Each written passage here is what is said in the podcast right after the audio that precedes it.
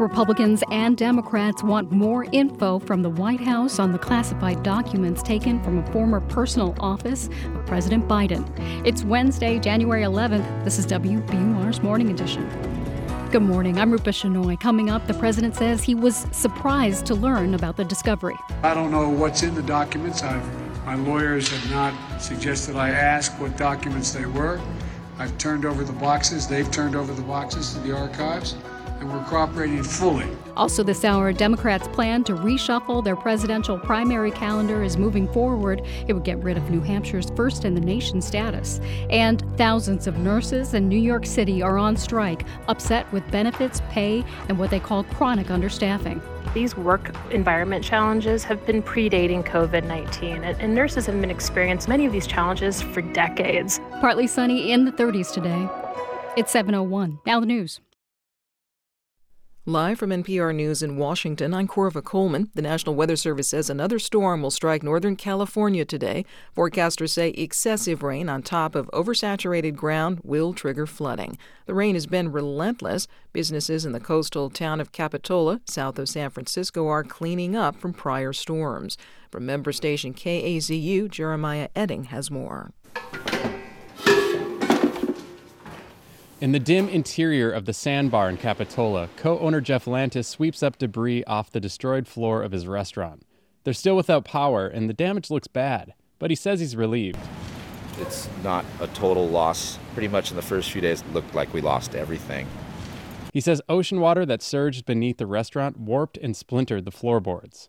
Sarah Ryan, captain with the Capitola City Police, says approaching rain could dampen recovery efforts for now. So we're not going to see as much recovery right in the here and the now because we are still amidst some weather activity that's a little concerning. She's hopeful the worst of the storms is over. For NPR News, I'm Jeremiah Oetting in Santa Cruz. There are some flight delays reported this morning in the U.S. The Federal Aviation Administration is reporting an outage in a computer notification system. The FAA hopes to restore it shortly. President Biden is back in Washington after attending a summit of North American leaders in Mexico.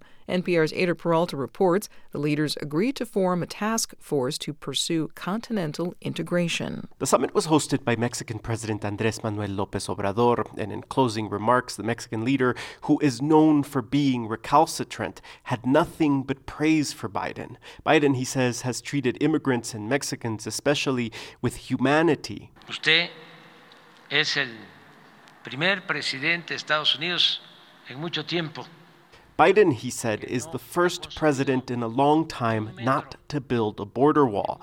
Lopez Obrador delayed in recognizing Biden after his election, but analysts say this marks a U turn in their relationship. Eyder Peralta, NPR News, Mexico City. Officials in Ukraine and Russia say intense fighting continues in the eastern Ukrainian city of Bakhmut. Russian forces, supported by mercenaries, have advanced on the nearby village of Soledar. NPR's Elissa Nadworny is in Kiev. She says if Russia seizes Soledar, this could allow Russian forces to encircle the city of Bakhmut. Capturing Soledar, that would allow Russia to potentially envelop Bakhmut. Um, these minor tactical advances, like we're talking block by block gains by Russia, they're significant mostly because Russia has struggled to make any operational gains. So they're standing out because they're so rare, but it doesn't mean it's a Russian turning point. NPR's Elissa Nadworny. This is NPR. From WBUR in Boston, I'm Rupa Shenoy. Massport officials say it's unclear how the FAA computer system outage is impacting flights in and out of Logan Airport. Right now, the website FlightAware shows 39 delays in and out of Logan. The FAA says it is working to fix the issue. Lawyers for the convicted Boston Marathon bomber are trying again to get his death sentence tossed. The defense team for Dzhokhar Tsarnaev yesterday told an appeals court that the Supreme Court failed to consider its claims that jurors lied during the selection process. Nancy Gertner is a retired federal judge who consults on the case. She says the jury foreperson made extensive comments about Tsarnaev on social media. The lawyers found out that she had not disclosed her Facebook presence and had not disclosed the fact that she'd been locked down before the jury was sworn. All the judge had to do was to bring her back and inquire, and he didn't. There are similar claims about a second juror. Federal prosecutors say the trial judge in the original case did nothing wrong in his handling of jury selection. A special prosecutor says two MBTA police officers should not face criminal charges in an alleged cover up. One officer is accused of pulling a gun on an Hispanic black man in 2021 during a traffic argument. That officer was then accused of asking another MBTA officer to pull the man over so he could write a ticket. One officer was fired over the incident, the other resigned. The alleged victim tells the Boston Globe he's upset about the prosecutor's decision. The Boston City Council will hold its first meeting of the new year today. Council President Ed Flynn is asking his fellow councilors to prioritize professionalism and be polite in the new year. More from WBUR's Rob Lane. Flynn says people in Boston count on local leaders to be role models. A few months ago, tempers flared in council chambers when Councilor Frank Baker accused Councilor Liz Breadon of trying to dilute South Boston's voting power. Baker claimed Breadon may be doing so because she is of Northern Irish Protestant heritage. Flynn forcefully scolded Baker, and Baker apologized. Emotions also ran high last year when old sexual assault allegations against Councilor Ricardo Arroyo resurfaced. Arroyo was never charged and denies assaulting anyone. Flynn temporarily stripped Arroyo of his committee chairs. The move prompted other councilors to accuse Flynn of trying to undercut the council's more progressive faction. For 90.9 WBUR, I'm Rob Lane. A wide majority of Massachusetts parents do not believe their child is suffering from pandemic learning loss, despite data that show otherwise. A new statewide survey by the Mass Inc. polling group reveals only 24% of parents see their children as behind a grade level. However, state standardized test scores from 2021 show dips in English scores for kids in grades 3 through 5. It's 707.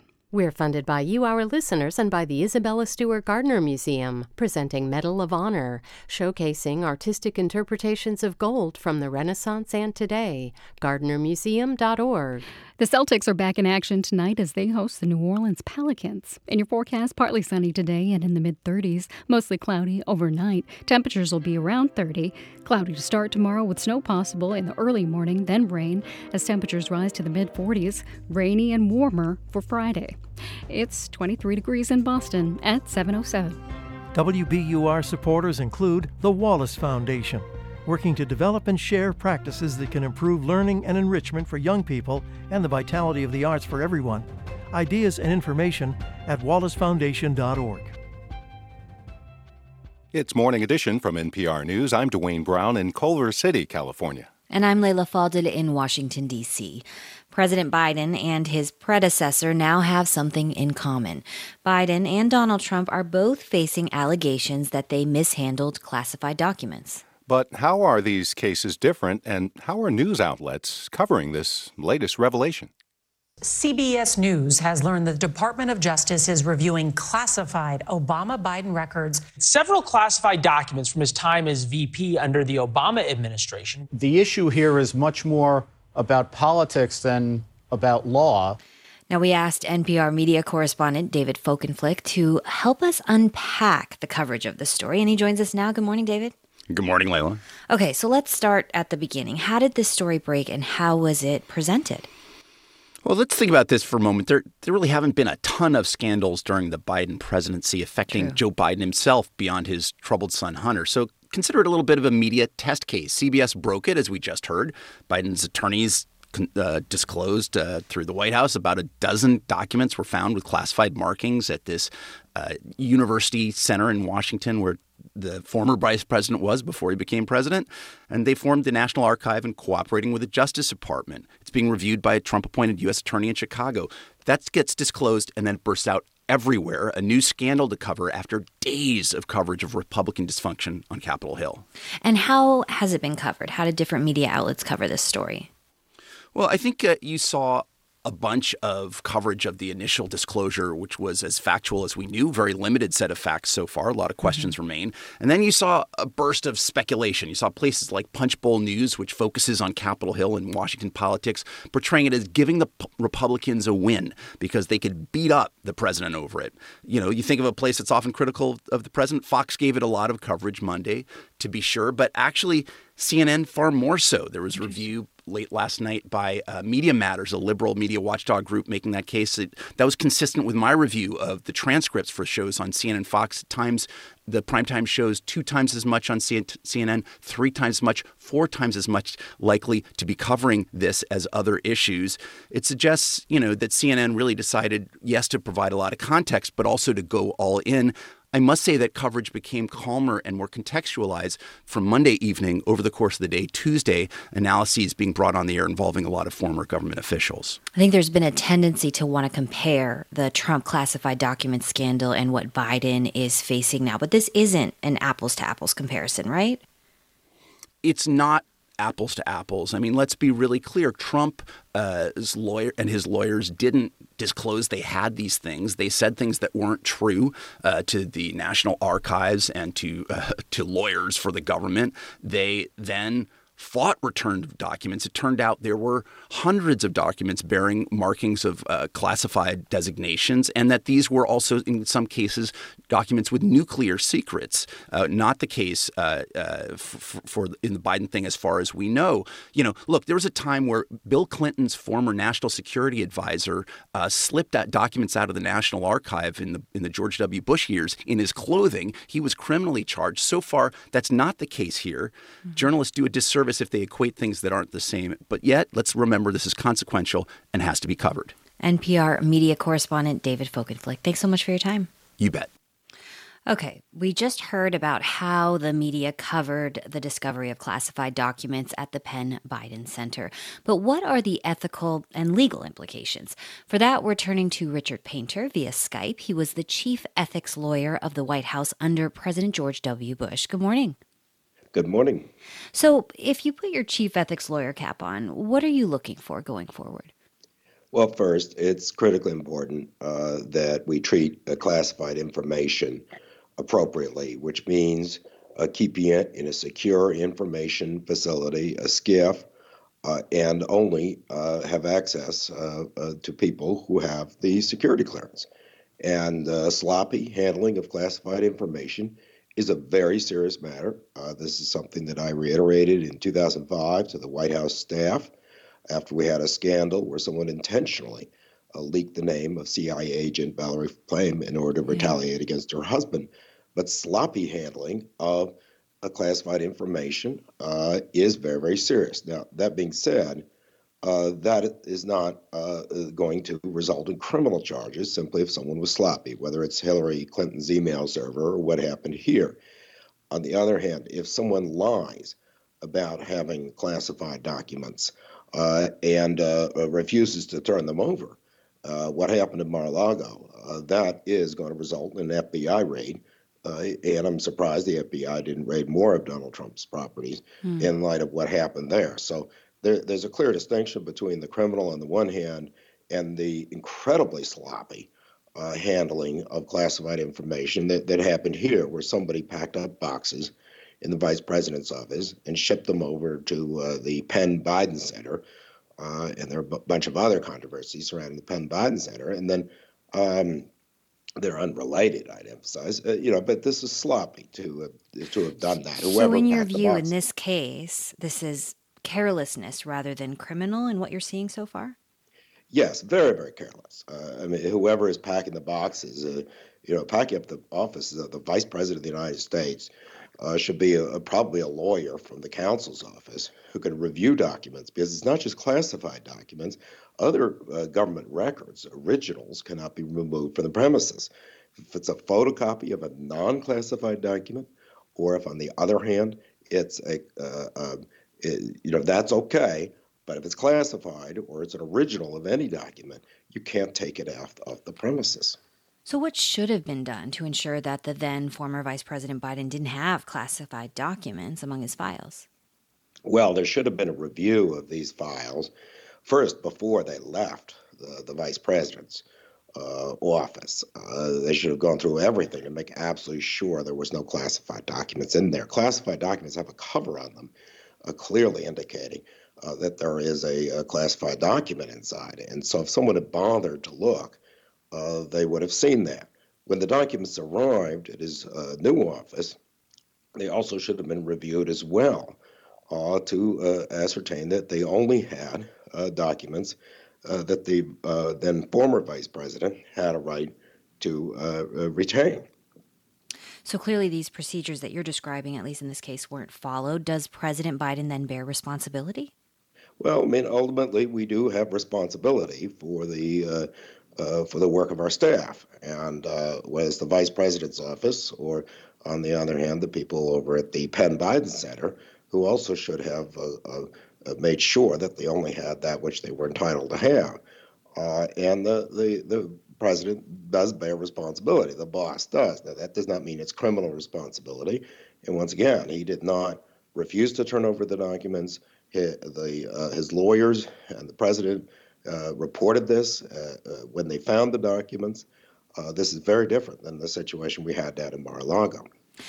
Why doesn't the National Archive seem to know when these sensitive documents go missing? I mean, in this case, it appears they only knew when Biden's lawyers told them. Why is that? Well, this is a serious problem. We are not keeping track of uh, classified information uh, as we should be, uh, because we should know how many copies there are of classified documents where they are.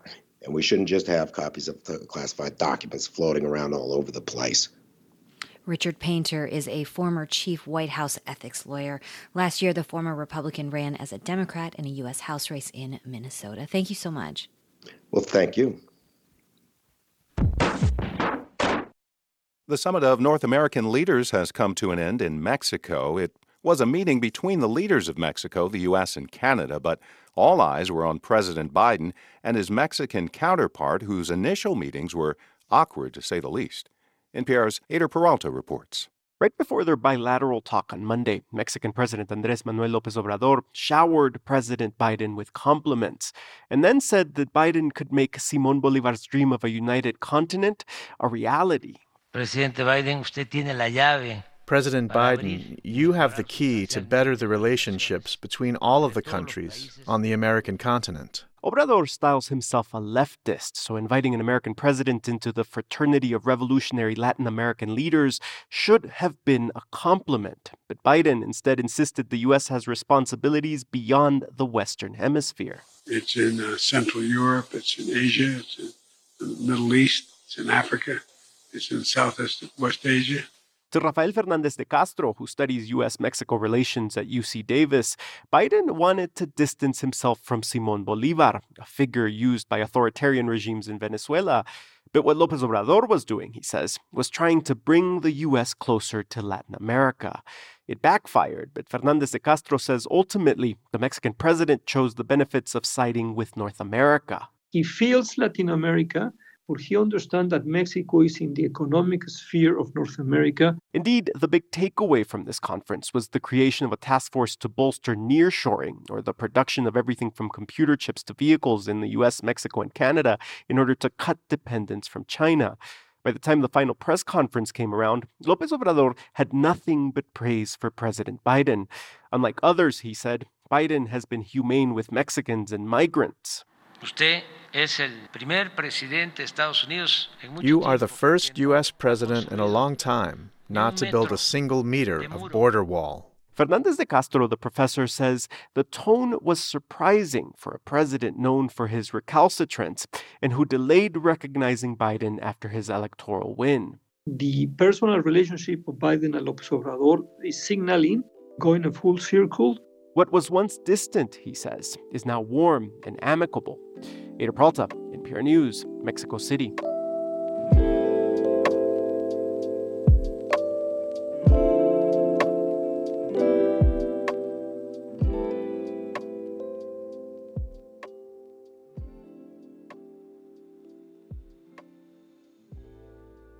This is NPR News.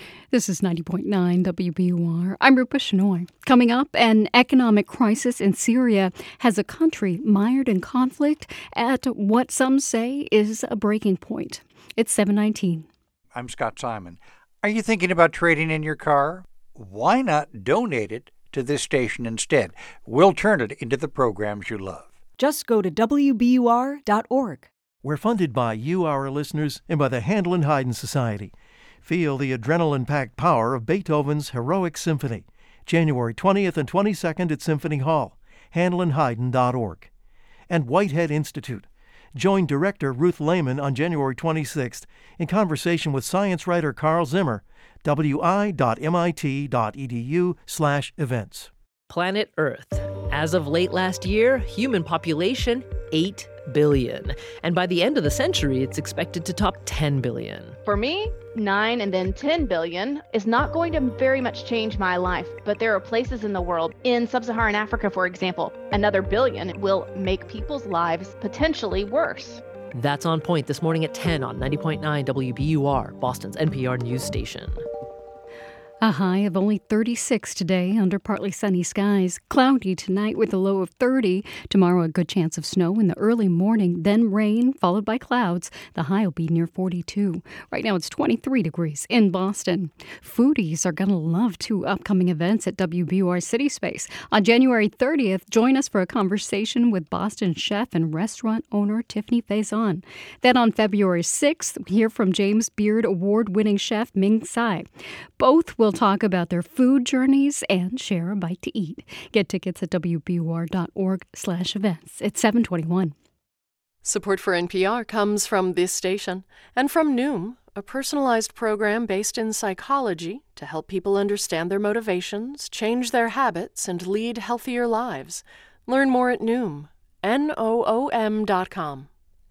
And from the Walton Family Foundation, working to solve social and environmental problems to improve lives today and benefit future generations. More information at waltonfamilyfoundation.org.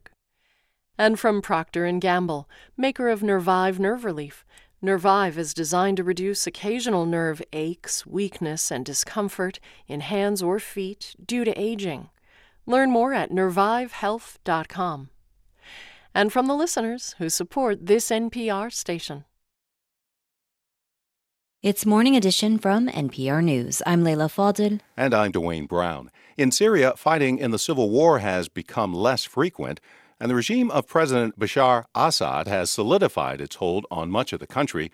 But even in places controlled by the government, Syrians are struggling with soaring prices, a currency collapse, and fuel shortages. NPR's Ruth Sherlock spoke with a Syrian visiting Lebanon about how even the basics are hard to get. Sitting in an old armchair outside the apartment block in Lebanon's capital Beirut, where he now sometimes stays, this Syrian man tells me, through an interpreter, about life now in his hometown of Sweida in Syria. The line to get a bag of bread is three or four hours. He says constant power cuts mean that dairy and meat products are often rotten الألبان والأجبان يا إما بدك تشتريها بأرقام خيالية Most shops uh, they don't have enough diesel to run their generators to have their fridges running correctly all the time. The Syrian man asks that we don't use his name because he fears that the Syrian regime, still a brutal dictatorship, might arrest him for speaking about Syria's problems with foreign media. Most of his family has fled Syria. He still goes back to Sweida to check on his property there. كثير مرات بيرجعوا يعني بيدرسوا بس أول ساعة أو He says without power, classrooms are too cold for children to stay in school. Hospitals are so short of supplies that they sometimes ask the relatives of patients to find their own medications.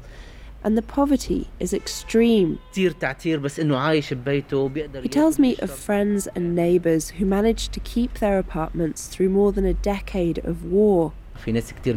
And now uh, they're homeless and they live in the streets and they're eating from the garbage. The amount of need that is there is beyond uh, what people can help on an individual basis.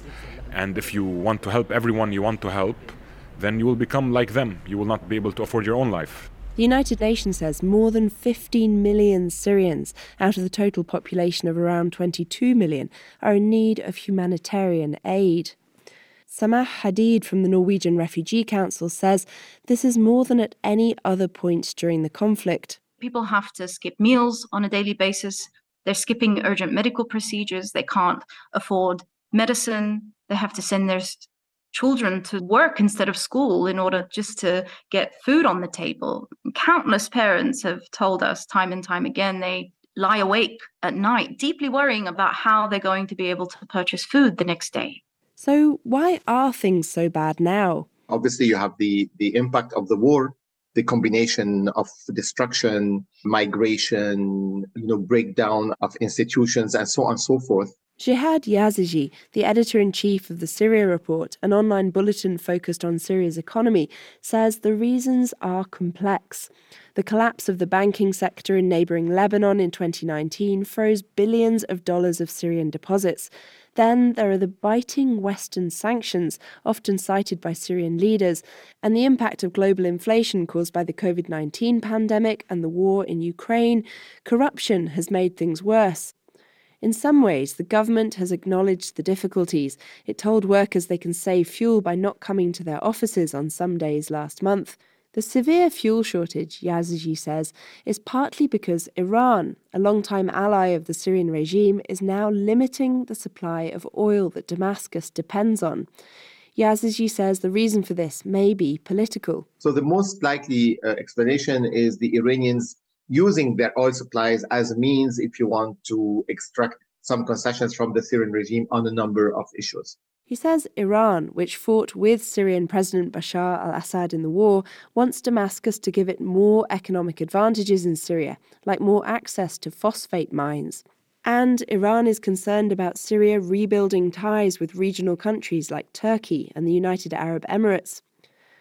While all these complex politics unfold, however, it is Syrian citizens who, having already survived more than a decade of war, are left to suffer. Ruth Sherlock, NPR News, Beirut.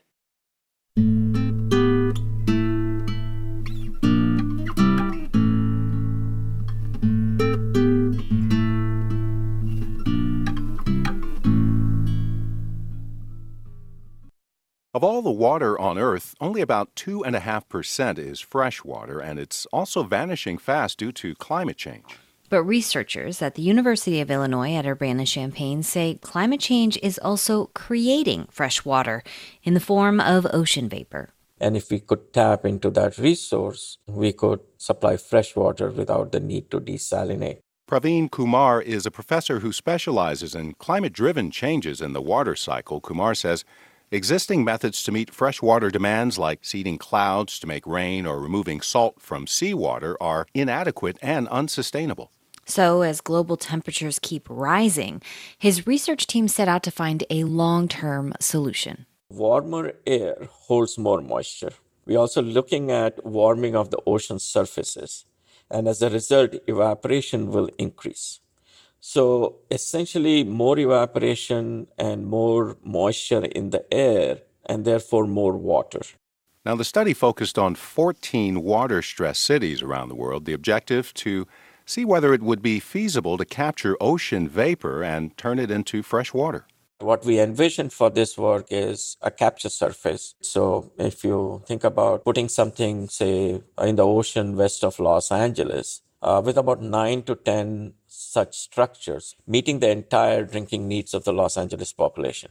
The researchers say what they need next is some kind of apparatus to make this happen. It is now feasible to approach it from an infrastructure and a large scale investment perspective and solve the problem. Kumar says capturing moisture from over the oceans could provide a sustainable freshwater supply and solve one of the planet's great challenges.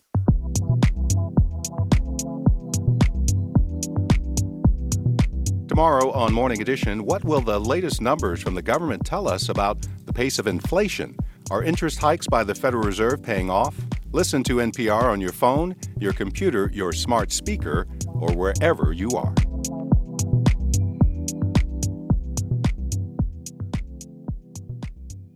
This is NPR News. This is 90.9 WBUR. I'm Rupa Shenoy. Coming up, after years of staffing challenges and pandemic conditions, thousands of nurses are on strike at two New York City hospitals. And what the night sky has in store for us in 2023. It's 729.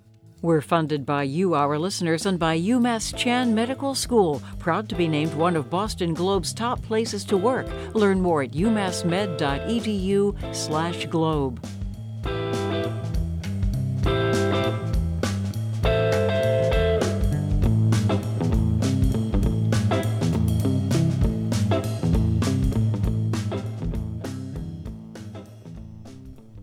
Live from NPR News in Washington, I'm Dave Mattingly. President Biden says he was surprised to learn classified documents were found at an office he once used in Washington. I was briefed about this discovery and surprised to learn that there were any government records that were taken there to that office. But I don't know what's in the documents. I've, my lawyers have not suggested I ask what documents they were. I've turned over the boxes, they've turned over the boxes to the archives, and we're cooperating fully. The president was speaking yesterday in Mexico City, where he was attending a summit. The records were discovered at the Penn Biden Center in early November. The chairman of the House Oversight Committee is asking the White House counsel's office for copies of the documents. California's governor says stormy weather is expected to continue in his state for at least another week. NPR's Nathan Rott is outside Los Angeles. There's been widespread flooding along some parts of the coast. There were some levee failures in inland. Uh, San Francisco was seeing pea-sized hail for a while yesterday, and this whole storm system isn't over, as we heard from the governor. Uh, Mike Anderson, the state climatologist, said in a press conference yesterday there's still uncertainty about how severe the upcoming storms later this week and weekend will be. The recent series of storms in California is blamed for at least 17 deaths. This is NPR News. From WBUR in Boston, I'm Rupa Shenoy. It's a rough morning for anyone flying in and out of, of Logan Airport. The FAA is dealing with a nationwide computer problem. The agency says it's told all airlines to stop all domestic departures until 9 a.m. to make sure the problem is fixed. The website FlightAware says there are now 39 flights delayed at Logan Airport, and that number is expected to rise. Cambridge is cracking down on deceptive advertising by so called crisis pregnancy centers. This week, the Cambridge City Council unanimously passed an ordinance to create a series of fines. Crisis pregnancy centers provide some resources for pregnant people, but don't provide or refer for abortions and often dissuade people from getting them. Council member Patty Nolan supported the measure. If you're giving full, accurate information to people who are seeking services, then this um, this ordinance will not apply to you at all. It really is specifically about ensuring that medical information is appropriately delivered. Opponents of the measure say it's redundant because the state already regulates deceptive advertising. Previously, the council considered banning the centers altogether, but the city's solicitor said that could invite a legal challenge. A new law in Massachusetts authorizes the town of Stockbridge to give 18th century documents to the Stockbridge Munsee Mohicans. Nancy Cohen reports the town wants to hold a ceremony to give documents to the tribe, which moved to Wisconsin after the U.S. government took its land. A few years ago, the facilities manager in Stockbridge discovered the documents tucked among other papers in the old town hall. Historian Rick Wilcox says it's an incredible find about efforts by tribal leaders to regain control of land distribution around 1780. This document was a request from the members of the leadership to call a meeting in order to undo the relationship they had with two English colonists who were supposed to be helping with the distribution of land, but in essence were stealing it. Tribal leaders said getting records like this is rare, and they hope others will return documents so the tribe can tell its story in its own voice. For the New England News Collaborative, I'm Nancy Cohen. It's 733. We're funded by you, our listeners, and by Maplewood Country Day Camp, family run for 57 years with children's programs designed to teach life skills. putting the fun in fundamentals. MaplewoodYearRound.com. The Celtics will go for their fourth win in a row tonight. They'll play at the New Orleans Pelicans at the Garden. The Red Sox today are expected to make official their long term deal with third baseman Rafael Devers. Multiple reports last week said the time the team signed Devers to a 10 year, $313 million extension. That's the biggest contract in team history. In your forecast, partly cloudy today with temperatures rising to the mid 30s. It'll still be cloudy tonight as those fall to the low 20s. Tomorrow, snow until about mid morning, then rain, followed by clouds, will top out in the low 40s. Right now, it's 22 degrees in Boston at 734. Support for NPR comes from this station and from Dataiku, a platform for everyday AI to help organizations make AI part of their daily business designed to elevate people, teams, and companies. D-A-T-A-I-K-U.com. And from ezCater, committed to helping companies from nonprofits to the Fortune 500 find food for meetings and team lunches, tax exempt ordering and delivery nationwide at ezcater.com. It's Morning Edition from NPR News. I'm Leila Fadel in Washington, D.C. And I'm Dwane Brown in Culver City, California. More than 7,000 nurses are striking for a third day at two New York hospitals over a new contract. They say pay is one issue, but staffing levels are a bigger one. One striking nurse said she used to care for four patients at a time in the emergency room or ER, but that's now up to 20 on some days, and the coronavirus pandemic only worsened the nursing shortage nationwide. An aging population is also straining the healthcare system.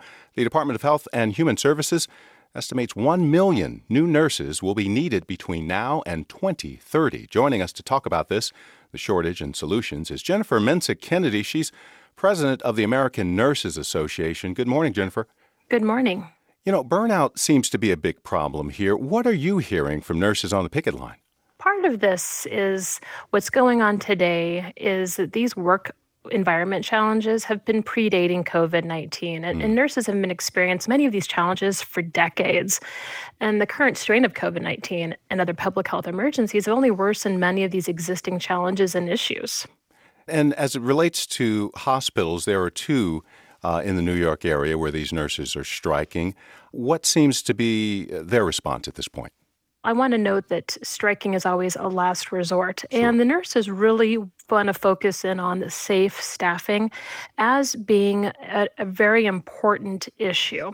The American Nurses Association shares the frustration with the lack of sustainable solutions to address the staffing concerns, workplace violent incidents, and other unchecked work environment challenges. And so the actions being taken in New York reflect the experiences and feelings many nurses nationwide. You know, I was reading a, a comment from one nurse, uh, chief nurse at Mount Sinai Hospital hospital. She said something like, This is a, a national workforce crisis. Yeah, absolutely. We definitely need more nurses, but what we've found for, for decades of research and programs is that when we have really good work environments for nurses where nurses are valued, nurses are listened to, mm-hmm. and nurses can provide quality, safe care, those hospitals, those organizations don't experience the shortages that other hospitals do. There are solutions organizations can put in place to attract nurses and retain nurses. And nurses will go to those organizations where they feel valued and they feel like at the end of the day, at the end of the shift, that they were able to provide good quality care to people. Remind us how we got to this point and why aren't there enough nurses? Great question. And we've you know, experienced shortages of nurses um, historically for you know many decades. And right now we have an aging population. We've got the baby boomers aging. We have you know many choices for nurses for women to go into other professions, and we have a lack of faculty who are able to you know bring those nursing students in. We had many nurses who you know, many people who wanted to go into nursing school, for instance who were just unable to get enrolled into the nursing school because there's just not enough spaces. But faculty, there's an issue of pay there too, right?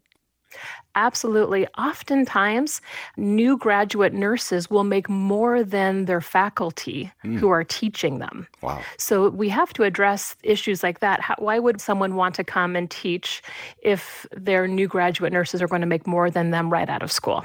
How do we concretely address the, the short and long term issues here? The American Nurses Association, you know, shares the nurses' frustration with a lack of solutions. And, you know, we've really worked together with decision makers and organizations and nationally to say, you know, we really do need to work through and address safe staffing issues. We need to look at how we can address getting more nurses to be faculty and address the faculty shortage.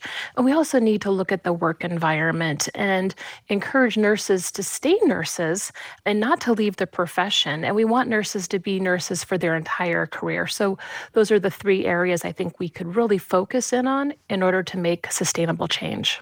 My grandmother was a nurse into her 80s, so it is a definitely a, a big need to this, even to this day, right? Nurses become nurses because they want to take care of people. That's what we feel we can leave at the end of our shift, knowing we helped someone. There's no better feeling. Jennifer Mensik Kennedy is president of the American Nurses Association. Thank you so much for your time today. Thank you.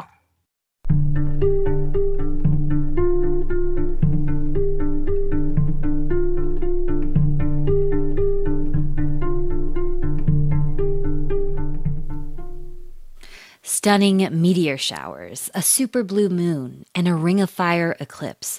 2023 has a lot of celestial wonder in store. Astronomer Jackie Faherty works at the American Museum of Natural History in New York. She says the first things to look for are what she calls naked eye planets, planets you can actually see without a telescope.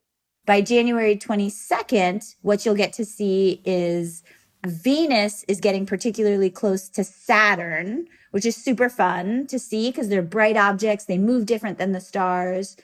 And then on March 1st, you'll see Venus has kind of closed in on Jupiter and they're very close to each other. That's a good one to look for the planets meeting each other in the sky. In August, we can see a blue moon, which isn't blue. It just refers to the second full moon in a calendar month.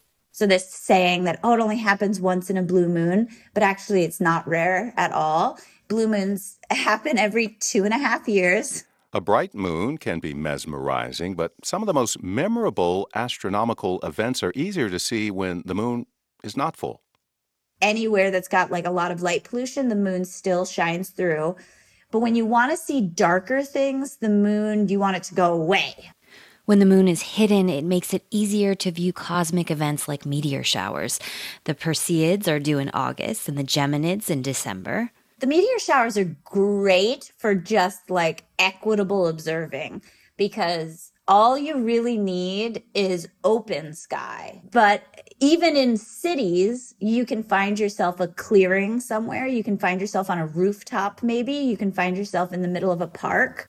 Coming up in the fall, there will also be a partial solar eclipse. We also call that the ring of fire eclipse because while the moon doesn't fully cover the sun, it leaves this ring around where the moon would be that if you look at it looks super cool. and yeah, for a total solar eclipse, you'll have to wait until next year.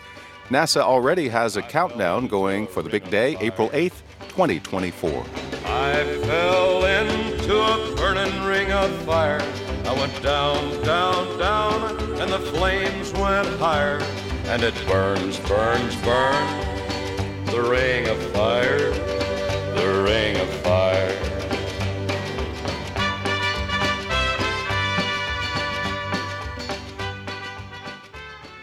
This is NPR News. I'm Rupa Shenoy in Boston. Coming up next on Morning Edition, the mayor of Denver wants to close shelters that the city opened in the last month to house more than 4,000 migrants. And in our next hour, the investigation into the riot in Brazil's capital continues. The focus is turning to those who helped the rioters enter buildings. In your forecast, a mix of sun and clouds today with temperatures rising to the mid 30s, cloudy tonight falling to around 30. In the early hours of tomorrow morning, snow is possible, followed by rain and clouds. In the evening, we may see fog and high winds. The high temperature is in the low 40s. It's 23 degrees right now in Boston at 743. We're funded by you, our listeners, and by Vertex, committed to making a difference in biotech to create and deliver innovative therapies for people with serious diseases. Career opportunities at VRTX.com. Now, in business news, the head of Boston based cybersecurity firm Rapid7 is now also the chair of the Federal Reserve Bank of Boston's board of directors. Corey Thomas was one of several people appointed to the board for the new year. That group also includes the CEO of Mass Mutual and the chairman of State Street. The British pharmaceutical giant GSK is undergoing a massive expansion in Cambridge. The Boston Globe reports the company will increase the size of its footprint in the Alewife neighborhood from 40,000 square feet to 200,000 by next year. Most of that will be new lab space. And it's a pairing of two very New England traditions. Dunkin' is the new title sponsor of the men's Beanpot. That's the historic college hockey tournament held each winter between BU, BC, Harvard, and Northeastern. Financial details were not released. This year's Dunkin' Beanpot semifinals will be held February 6th at the Garden. It's 745. Support for NPR comes from this station and from your part time controller, specializing in nonprofit accounting. Your part time controller helps nonprofit organizations with their accounting needs, remotely or in person. More at yourparttimecontroller.com. And from Procter & Gamble, maker of Metamucil, a fiber supplement containing psyllium, plant-based fiber for trapping and removing waste in the digestive system, designed to be taken every day. More at metamucil.com. It's Morning Edition from NPR News. I'm Leila Fadel. And I'm Dwane Brown. More than 4,000 migrants who recently crossed into the U.S. from Mexico have arrived in Denver over the last month, prompting the city to declare a state of emergency. It converted two city recreation centers into temporary shelters. And Denver's mayor now wants to close those shelters, but it's not clear where the migrants can go. Colorado Public Radio's Kevin Beaty has more. Denver City employee Lisa Gibbs is in charge of the shelter in West Denver. It's busy. We'll get walk ups all day. We are close to capacity today. Denver started converting rec centers and another city building to temporary spaces for migrants when Denver's regular homeless shelters became inundated in December. Gibbs and her colleagues stepped away from the regular city jobs and have been pulling 12 hour shifts. People like Kevin, who's from Venezuela, are appreciative. He declined to say his last name, worrying identifying himself could compromise his asylum claim. Me siento seguro gracias al apoyo I feel safe thanks to the support of the people who are having us here, he says. I arrived here without clothes, with nothing, and here they've given me clothes, food, where to stay when I go to my destination. I'm barely 22 years old, and I want to get my papers out and do things perfectly, if God allows me. City employees are really proud to give people a soft landing here, but it's cost Denver more than a million dollars so far. Mayor Michael Hancock has been pleading with nonprofit and faith organizations to help. He expects migrants will keep coming for months. Last week, the state tried to solve Denver's problem by chartering buses to take migrants where they want to go out of state. Selena Reyes has been helping book those trips. I would say that the majority of our guests do, are traveling outside of Denver, uh, New York, Chicago, and Florida as of right now. Officials won't say how many buses they chartered, but on Saturday, New York Mayor Eric Adams and Chicago Mayor Lori Lightfoot sent a joint letter respectfully demanding they stop. Jared Polis, Colorado's Democratic governor, stopped chartering buses in response, but said, quote, "We will not prevent anyone who wants to leave from going to their preferred destination, and migrants are still being offered tickets out of state on regular commercial buses." Denver's Mayor Michael Hancock says he gets it. I probably would have responded exactly how Mayor Lightfoot responded. We're just not equipped for this sort of thing. And, and it's a result of the inactivity and, and lack of leadership by the federal government. Hancock says Denver's rec centers need to go back to being rec centers and not migrant shelters. He's hopeful the new policy President Biden announced last week will help. It aims to reduce migrant numbers by quickly expelling migrants from Nicaragua, Cuba, and Haiti who enter the U.S. via Mexico. The administration is showing leadership and, and recognizing the undue burden on cities and states with the uh, this, this surge that has occurred here. Trabajo es work. Back in the shelter, a city employee helps people with some basic English. Many people here made a dangerous trek from Venezuela to escape violence and poverty. They're trying to find a better life. Amelia Errieta has heard a lot of their stories. People are not just making this decision because it seems like something to do, right? It's a, a life or death situation for a lot of people. She said word has spread that Denver is a welcoming place to land, even if just for a little while. We've seen a lot of people here who are who are telling us things like, "Oh, I texted my cousin," or "I'm part of a WhatsApp group that told me to come here," and the word is getting out that Denver seems to be the place that people are now coming. Migrant arrivals in the city have dropped by about half from 200 or more a day, but the city is still sheltering more than a 1,000 a night, and no one knows how long the surge that started last month will continue. Denver is negotiating with the local Catholic Archdiocese to shelter migrants so its rec centers can go back to hosting workouts and basketball games. For NPR News, I'm Kevin Beaty in Denver.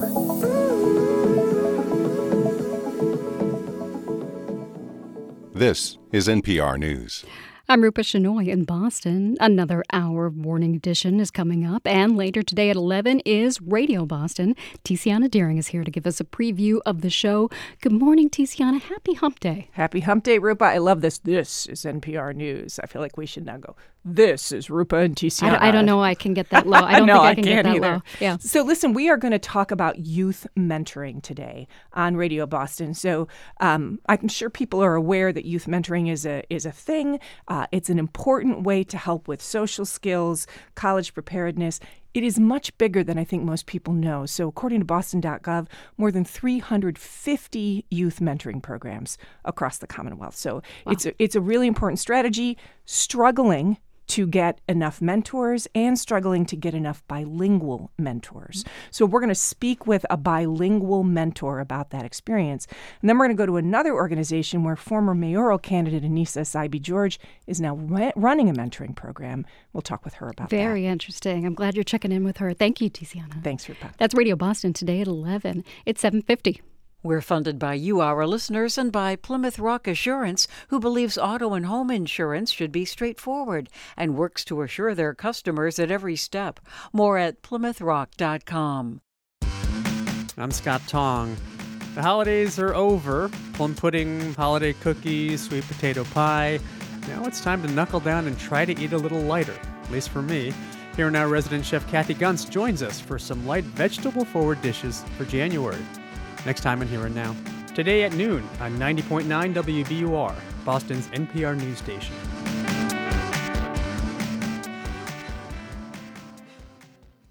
It's Morning Edition from NPR News. I'm Dwane Brown. And I'm Leila Fadel.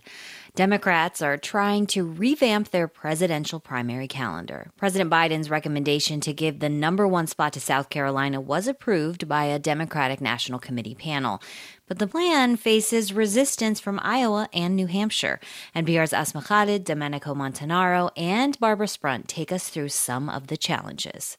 If we zoom back a little bit on why there's a lot of outrage coming out of these states, why the senators of New Hampshire have been so um, vocally opposed to the changes, generations of voters in New Hampshire and Iowa view this like their political birthright. You know, they take this job of vetting presidential hopefuls very seriously, uh, and they relish that they get to kind of kick the tires of who's going to be, you know, the the nominee for the the parties. Uh, they take it seriously, and um, I think when we talk about why there's been such a reaction from these states, that's an important element to consider as well. Gosh, so poor Iowans because uh, it does not appear that they are going to be going first in this future nominating calendar. The Democrats Yeah. um, so, so let's talk about that. At the end of last year, the Democrats rolled out their plans for this new nominating process that put the state of South Carolina first. And you know, my understanding from the reporting that you all have done is that that decision did not go over well with all Democrats. That that's an understatement. Yes, um, yeah. Uh, you know, the Rules and Bylaws Committee of the DNC met in December, as you said. They voted on a new slate of states to go in that early nominating window. South Carolina being first, and then they put uh, New Hampshire, which has traditionally been the first primary in the nation, uh, second ter- uh, on the same date as Nevada. And then they elevated Georgia and Michigan so that their primaries would also be included in that early window. That means New Hampshire wasn't happy because it wasn't the first primary in the nation anymore. Uh, and it means that I wasn't happy because it's not even in the first uh, slate of early states at all. Um, and uh, I was in that room. Uh, I would say there was polite tension in the room, but you saw a lot more uh, open revolt on Twitter. And, uh, you know, New Hampshire basically said, This is cute. Thanks for your opinion, but we're still going to go first. We have uh, a law on the books, a state law on the books that says we get to go first. And we plan on doing that anyway. Thanks for sharing your opinion, Mm. but we're going to do what we're going to do. Well, what's difficult about that is that the Democratic National Committee obviously controls the party process, and they can penalize states with, uh, you know, cutting the number of delegates, for example, to the conventions, which they've done in the past. So they have some uh, track record of following through on Florida and Michigan, for example, in 2008 when they tried to jump the line. Uh, so they're really cautious about that. You know, for the most part, most Democrats uh, in the DNC and otherwise are in favor of this switch. Uh, it passed through the Rules and Bylaws Committee uh, meeting. Uh, there was a deadline of January 5th last week where the five states that they decided to move up had to all submit you know statements saying that they were going to be ready and able to hold primaries not just on those dates but also to be able to do things like expand voting access like you know expanding absentee voting. That's become a real hangup for states with republican governors and legislatures like Georgia and New Hampshire. So, Domenico, I want to ask you though, a quick follow up about South Carolina itself going first. Because, you know, as Barbara was saying, the decision got kind of slammed in some quarters. At least that's what I saw in some of the public conversation that spilled over. Uh, is it kind of a done deal that South Carolina is going to go first, uh, despite some of this criticism?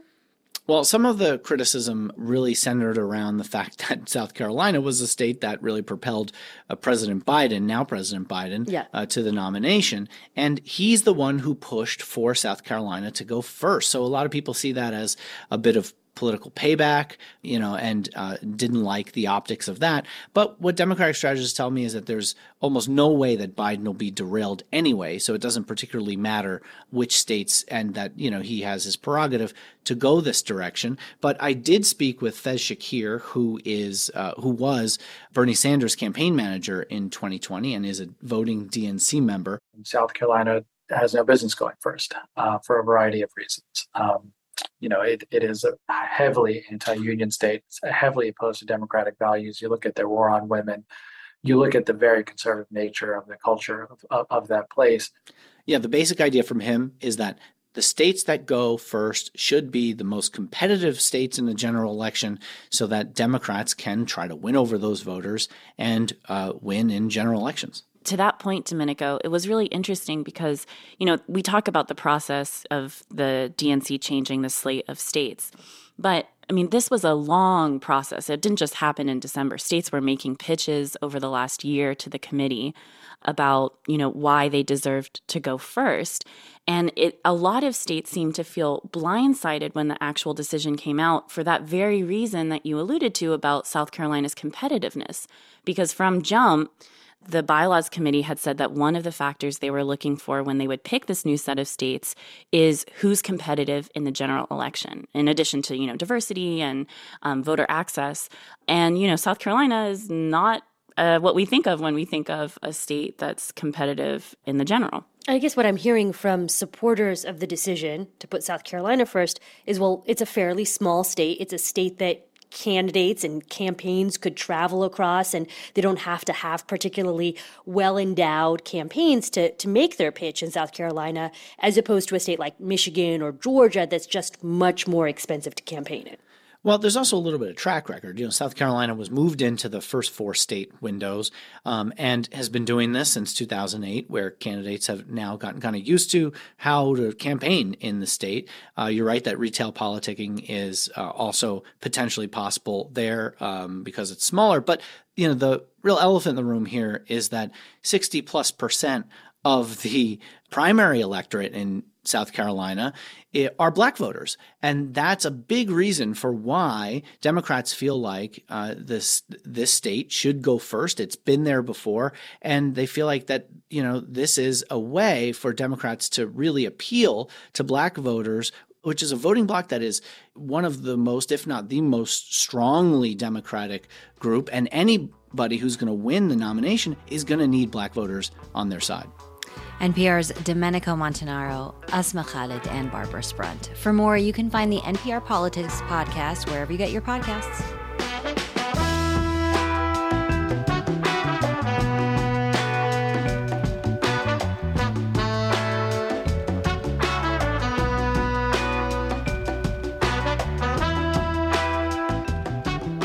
This is Morning Edition from NPR News. I'm Leila Fadel. And I'm Dwane Brown. Partly cloudy skies today in the mid 30s. Still cloudy tonight in the low 30s. Right now it's 23 degrees in Boston, and we're coming up on 8 o'clock. We're funded by you, our listeners, and by Delta Dental, reminding you that a healthy smile is a powerful thing. Discover the connection between oral and overall health at expressyourhealthma.org.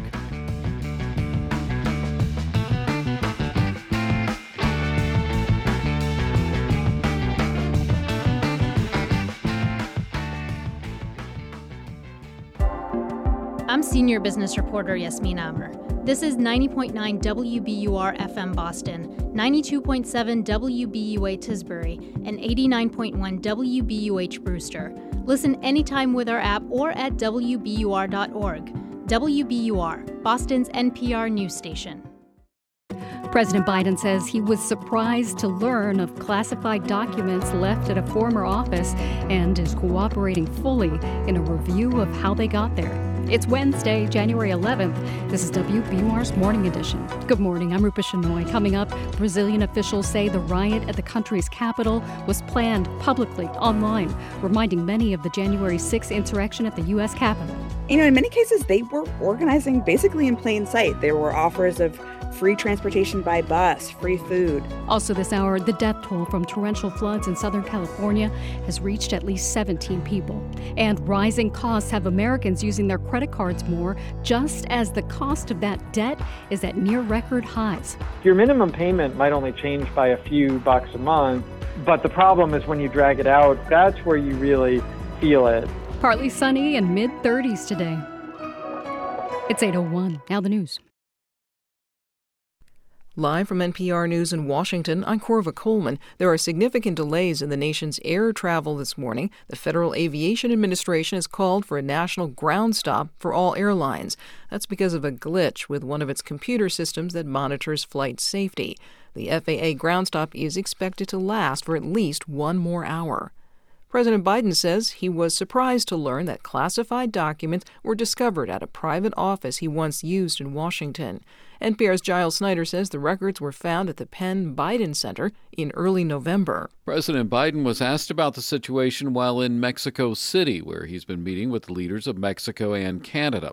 He told reporters that he was surprised when he was briefed about their discovery, that the documents have been turned over to the National Archives, and that the White House is cooperating fully. NPR's Giles Snyder reporting.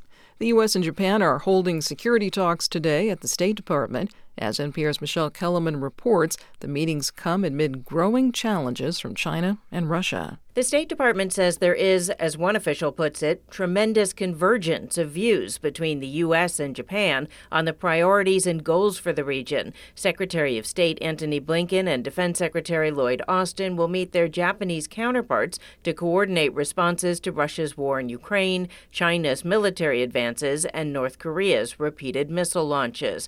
They're expected to announce new defense cooperation. The 2 plus 2 meeting comes ahead of a visit to the White House later this week by Japan's Prime Minister, Fumio Kishida. Michelle Kelemen, NPR News, the State Department. The head of a Russian mercenary group says his forces, loyal to the Kremlin, now control the town of Soledar in East Ukraine after months of fighting. The fall of the town would mark Russia's first battlefield victory in months. NPR's Charles Maynes reports from Moscow. In a post to social media, Yevgeny Prigozhin, the founder of the Russian mercenary force the Wagner Group, claimed his men had now seized Soledar, a small mining town where Prigozhin also acknowledged a cauldron of fighting persisted. Ukraine disputed Prigozhin's statements as propaganda, and Russia's defense ministry has not commented on the offensive. Yet Prigozhin has emerged as a vocal critic of the Russian military command in what some analysts argue is a naked attempt to secure additional government contracts and political influence from the Kremlin. Control of Could allow Russia to cut off Ukrainian supply lines to nearby Bakhmut, another fiercely contested city seen as central to Russia's efforts to control East Ukraine. Charles Maynes, NPR News, Moscow. Authorities in Brazil have ordered the arrest of the former head of police for the capital, Brasilia. Anderson Torres had been fired after riots last Sunday at major government offices. Brazilian authorities allege he ignored intelligence that thousands of people were massing in the capital. You're listening to NPR News. From WBUR in Boston, I'm Rupa Shenoy. That FAA computer problem is affecting dozens of flights here in Boston. The website FlightAware reports 68 departures and arrivals at Logan Airport are impacted. That number has doubled in the last hour. Departures won't resume until at least 9 a.m. The defense team for convicted Boston Marathon bomber Dzhokhar Tsarnaev wants a federal appeals court to toss his death sentence over juror misconduct claims. Tsarnaev's defense told an appeals court yesterday that the Supreme Court failed to consider its claims that jurors lied during jury selection questioning. The defense says two jurors claimed they hadn't had online interactions about the case, but both had. WBUR legal analyst and retired federal judge Nancy Gertner consults on the case and says the claims are a very good argument. The system runs on judges asking questions of jurors to find out if they're impartial, and it runs on jurors being candid. That has become more difficult in general in a post social media world, but at least you want the jurors to try. Federal prosecutors say the trial judge in the original case did nothing wrong in his handling of jury selection. Governor Maura Healey calls climate change the issue of our time and says she wants Massachusetts to lead the way in fighting it. She made those comments yesterday during a roundtable discussion on the issue with members of her administration. Economic Development Security Yvonne Hao says a move toward sustainability will also lead to job growth. It's not only the right thing to do for the for the for our state and the country and the world to solve these problems, but also there's going to be a lot of opportunities created, a lot of jobs, a lot of new companies, a whole new set of industries. And so this is a super exciting area. Hao added that investments in sustainability should benefit the whole state, not just Boston. Healey has proposed a statewide climate corridor incorporating research, innovation, and technology. State gambling regulators are paying close attention to the role celebrities will play in Massachusetts' new sports betting program. WBUR's Rob Lane reports. The State Gaming Commission grilled former Disney Channel star Jake Paul yesterday on how he plans to market a betting app he co founded. Commissioner Eileen O'Brien is worried Paul could use his fame to push underage people into gambling. I have a lot of concerns about the social media audience and sort of the priming them to then jump into this and follow somebody when they hit 21. O'Brien says her concerns about Paul's app are similar to those she had about another applicant. That's an apparent reference to Penn Interactive, the gaming company affiliated with Barstool Sports founder Dave Portnoy. Regulators awarded Penn a temporary license last week after an extensive vetting of Portnoy's social media presence. For 90.9 WBUR, I'm Rob Lane. The Massachusetts Republican Party appears to be in financial trouble following major defeat in the November election. As of last month, the state GOP owed at least $86,000 to two vendors for election related services. One of those vendors is threatening to take the party to court if the bill isn't paid soon. WBUR reached out to the party for comment but has not heard back. It's 807. WBUR supporters include Paychex. The Paychex team of professionals and compliance specialists work to help businesses automate all HR functions into one platform so that they can instead focus on their business and their employees.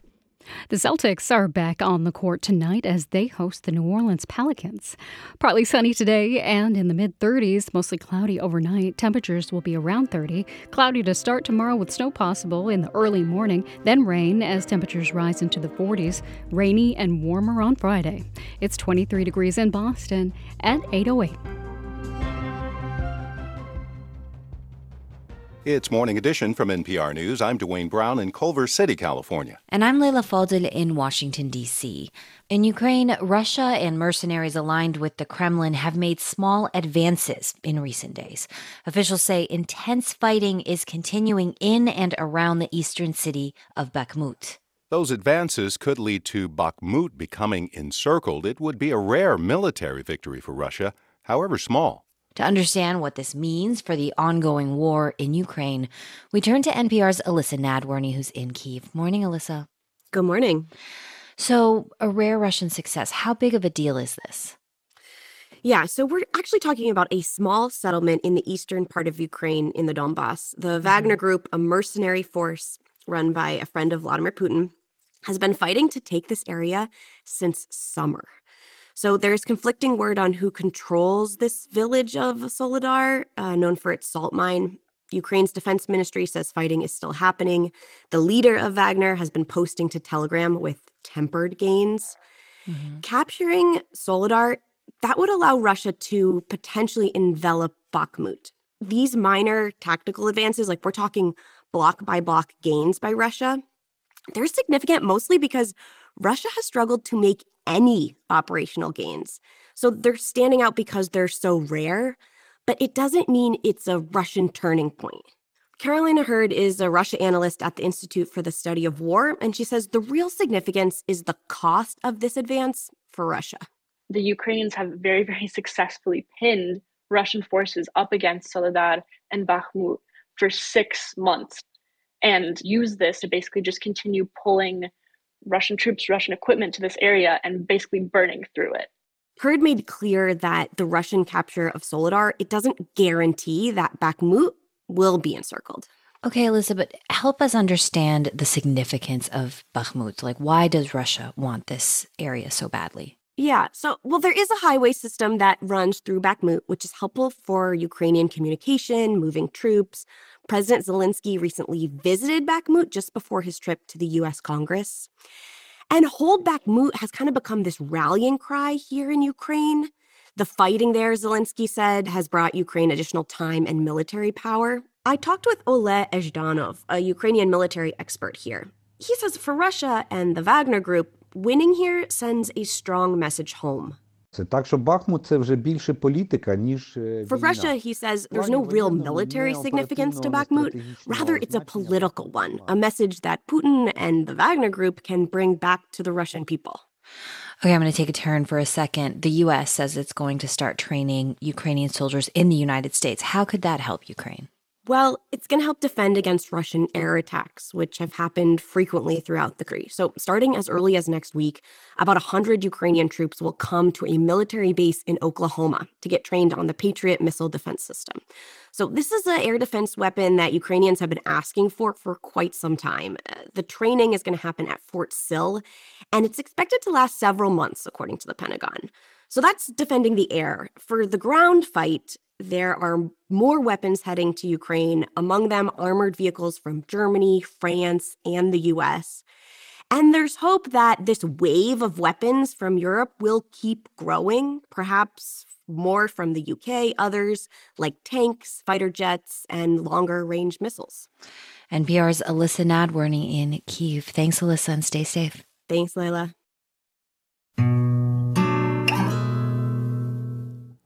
Authorities in Brazil have ordered the arrest of two security officials accused of colluding with rioters who attacked government buildings in the capital. Over the weekend, thousands of supporters of former far right President Jair Bolsonaro vandalized the Congress, Supreme Court, and presidential offices in Brasilia. They were spurred by false claims from the former president that his reelection loss was due to fraud. NPR's Carrie Kahn reports. Brazil's newly inaugurated president, Luiz Inácio Lula da Silva, didn't mince words.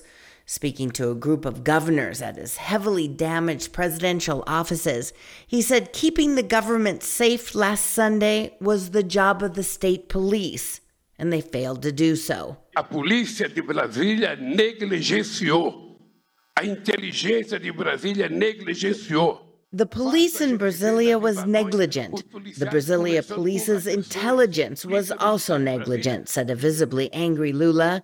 He went on to accuse state officers of even colluding with the demonstrators. More than a thousand people have been detained for participating in the attacks on Brazil's Supreme Court, Congress, and presidential offices. Yesterday, hundreds were released for humanitarian reasons, while hundreds more were formally charged. Yesterday, the head of security in Brasilia was ordered arrested. Anderson Torres, a Bolsonaro ally, had already been fired right after the riots. The newly appointed head of security, Ricardo Cappelli, says Torres deliberately sabotaged Brasilia's police force. Foi da falta de comando, foi uma operação estruturada de sabotagem. He told CNN Brazil that just after days on the job, Torres gutted the leadership and then quickly went on vacation to the U.S. In a tweet, Torres denied any wrongdoing. He called the accusations of collusion absurd. Authorities say they've identified businessmen from around the country who helped finance the attacks, specifically chartering buses to bring rioters into Brasilia. At least 80 buses arrived in the capital last weekend, packed with Bolsonaro supporters. Natalia Viana is an investigative journalist who monitors social media and the right wing in Brazil. She says rioters openly discussed traveling in mass to the capital. State officials had to have seen the communications, she says. It is impossible that they did not know. And this is why we're not talking only about omission or incompetence. This is negligence, and it may be criminal. They may have concurred on the acts that happened. She says organizers used coded messages urging people to come to Selma's party in the capital, a play on words for a military call to action, and that they were hoping five corns would attend. The word for corn in Portuguese is similar to the word for millions. Meanwhile, at the vandalized buildings, workers continue trying to clean up the damage. At the presidential offices, nearly every first floor window of this glass encased building was smashed. High pressure water guns are used to pry shards out of the peripheral stone pathways. President Lula's spokesperson, Jose Chrispiniano, scoffs at the notion that the rioters dared to drape themselves in the flag and call themselves patriots. It was very irrational and very misguided in the sense that they were destroying Brazilian history and Brazilian symbols. One treasure, a mid 20th century desk used by the first president to work in Brasilia, was tossed out a third story window. The damage caused by the rioters is still being tallied. Carrie Kahn, NPR News, Brasilia. The images from Brasilia seem to mirror the January attacks on the U.S. Capitol. Our co host, A. Martinez, spoke with NPR's Shannon Bond about another similarity. Well, it seems that many of the protesters in Brasilia were motivated by calls to action online, specifically posts in Telegram and WhatsApp groups. And, you know, both of those are messaging apps that are really popular in Brazil. You know, in many cases, they were organizing basically in plain sight. There were offers of free transportation by bus, free food. Now, some of these posts did use coded language about a party in to urge people to come to Brasilia. That was an, apparently an attempt to avoid being caught by the social networks, which have been on alert in Brazil. And then, as some of these folks stormed the government buildings, this was all being live streamed on YouTube. There were photos and videos being shared to Facebook, TikTok, Twitter, and many people were praising the rioters. Oh, so yeah, that sounds very similar to the scene in Washington a couple of years ago. So, I mean, when you consider that, given what you said, social networks were on alert in Brazil, um, how was this able to happen? Well, Bolsonaro and his supporters have been seeding the ground with these claims of election fraud even before he lost the presidential election back in October. And those claims were amplified, you know, not just by Brazilian influencers on the right, but also American allies like Steve Bannon, the former Trump White House advisor. On Sunday, he was cheering on the rioters as freedom fighters. And all of this spread widely online over many months, despite many of these platforms' claims they were monitoring the situation. I spoke with Jiore Craig. She studies elections and online platforms at the Institute for Strategic Dialogue, and she says it's a matter of priorities for these companies. There is a lot that they are doing for English language markets that they just simply don't invest in in other markets. And then she says when these companies do respond to problems, it's typically because of external pressure, you know, bad PR. And fundamentally, that does not address the ways their products can be used to amplify these kinds of anti democratic movements. Another thing I'll say is at the same time, Brazil does have pretty aggressive regulations about online speech. The government has the power to compel platforms to take down content, to ban accounts, but that didn't stop this from happening either. And then this comes at uh, a time when Facebook's parent company, Meta, is about to announce whether it's going to restore former President Donald Trump's account that it banned after January 6th. I mean, could the events that happened in Brazil affect that decision? Well, the short answer is we don't know yet. Um, Trump's two year ban was up on Saturday, just the day before this all unfolded in Brazil. Meta says in making this decision, it's considering the level of risk. It's basically trying to decide is it safe to let Trump back on Facebook and Instagram? Now, clearly, the situation here in the US is different now than it was in 2021. You know, but part of that is that, you know, the election denial movement that Trump, you know, really kind of has come to symbolize has hardened. It's become part of mainstream American politics. And then when you look around the world, you have far right movements, including in Brazil, which are cross pollinating. They're encouraging each other, they're taking inspiration from one another. And so the question is is that broader question of public safety risk something Meta is considering? That's NPR's Shannon Bond. Shannon, thanks. Thanks so much.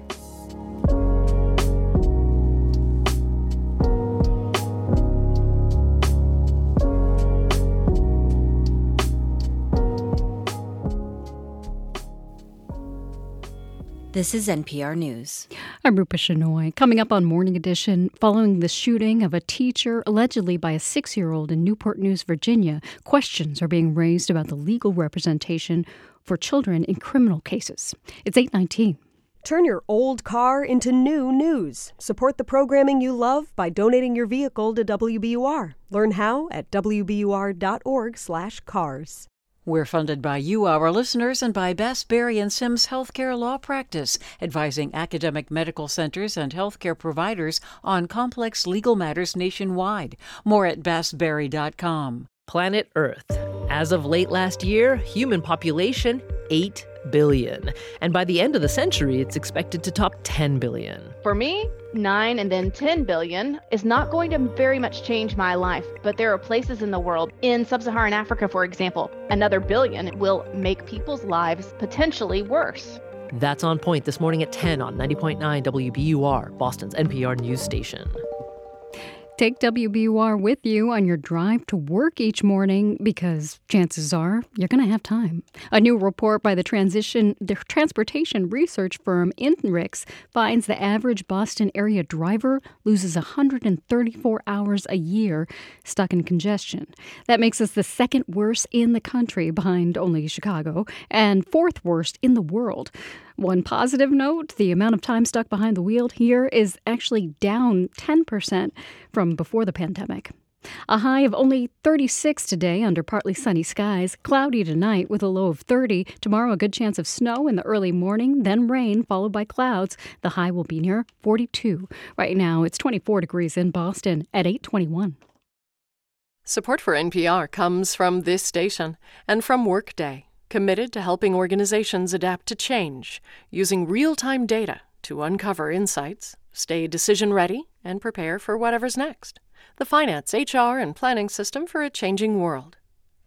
And from the Wallace Foundation, working to develop and share practices that can improve learning and enrichment for young people and the vitality of the arts for everyone. Ideas and information at wallacefoundation.org and from the John D. and Catherine T. MacArthur Foundation, supporting creative people and effective institutions committed to building a more just, verdant, and peaceful world. More information is at macfound.org. This is NPR.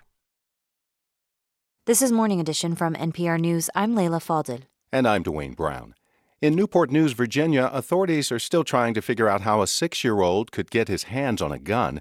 Police say the child brought his mother's gun to school in his backpack and shot his teacher in front of at least 16 other children who were in the classroom at the time. She's recovering from wounds in her hand and chest, but the incident has drawn attention to what's become a perennial tragedy in American schools. The number of victims is tremendous. Then that plays to the larger issue of our country about the frequency of school shootings and access to weapons day in and day out. Some schools, some places dealing with this and creating waves and waves and waves of victims. That's Renee Sandler, an attorney who's familiar with navigating complex cases at the intersection of criminal and family law. Our co host, A. Martinez, spoke with Sandler about how a child who commits an act of violence like this can avoid being defined by it later in life we have to look at this case from a service standpoint as well as a legal standpoint.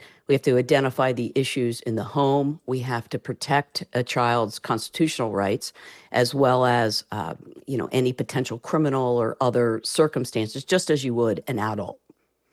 When you say from a service standpoint, what does that mean to you? It means child welfare, child protective services.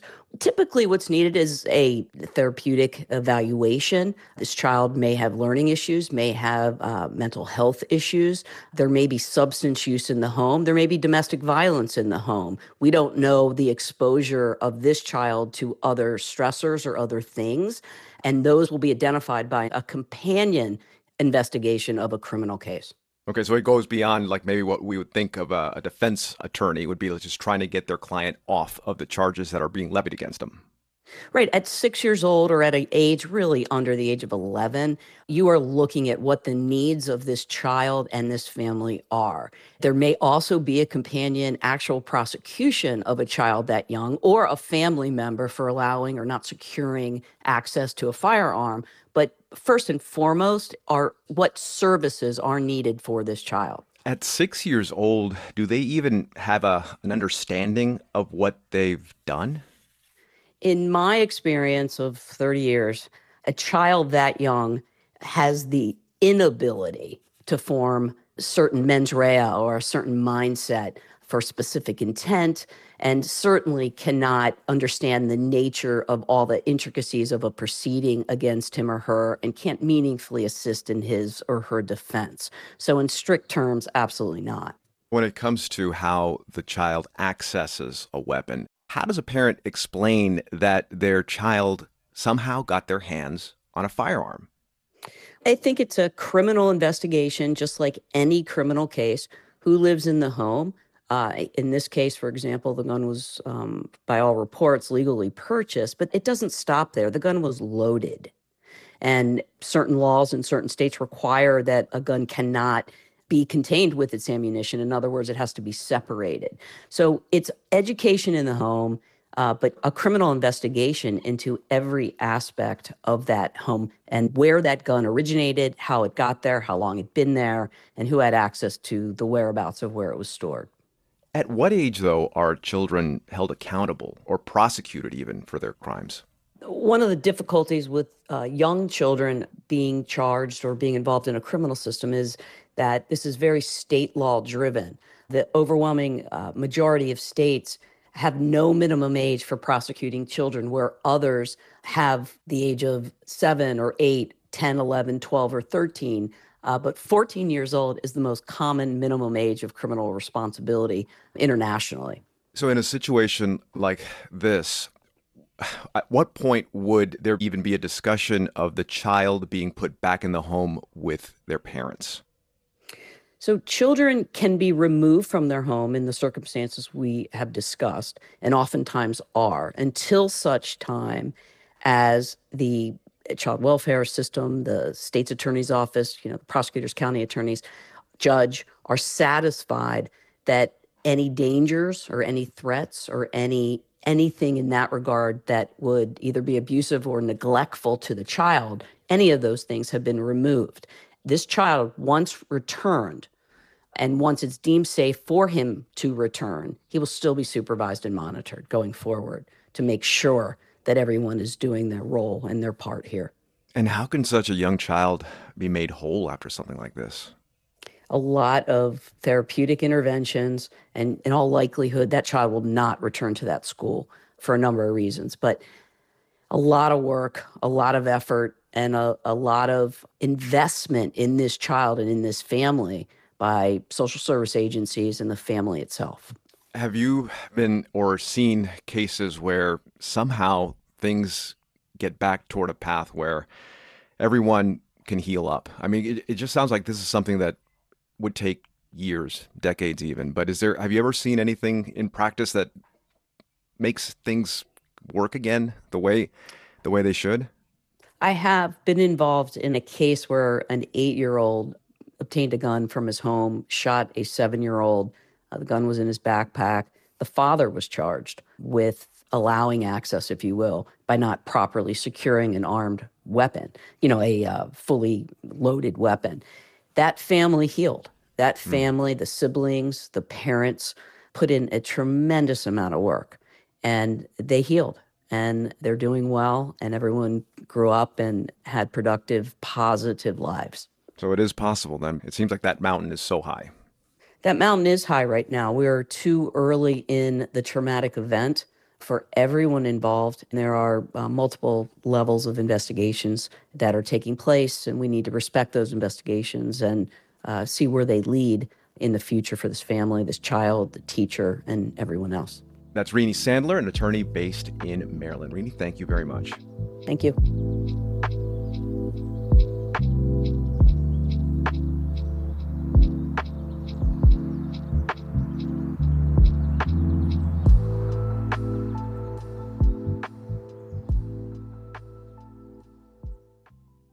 This is NPR News. This is 90.9 WBUR. I'm Rupa Shenoy. Coming up on Morning Edition, at least 17 people have been killed by storms that caused flooding and mudslides in California. And if rising costs have you putting more expenses on a credit card, we have tips on how to manage your debt amid high interest rates. It's 829. There's a lot of news this morning, including an FAA computer problem that's grounding some flights for at least the next half hour. If you're headed out the door, remember you can keep listening for updates on the WBUR mobile app.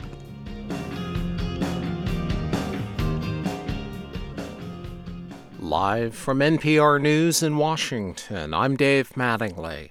The FAA says flights have resumed departing at some airports across the U.S. following a system outage that brought a halt to departures. The outage led to delays for hundreds of flights. It's unclear when flight schedules will be back to normal. At the White House, President Biden's press secretary said at this point there's no evidence a cyber attack was responsible. President Biden says he was surprised to learn classified documents were found at an office he once used in Washington. The president says he's been cooperating fully since the records were found at the Penn Biden Center in early November.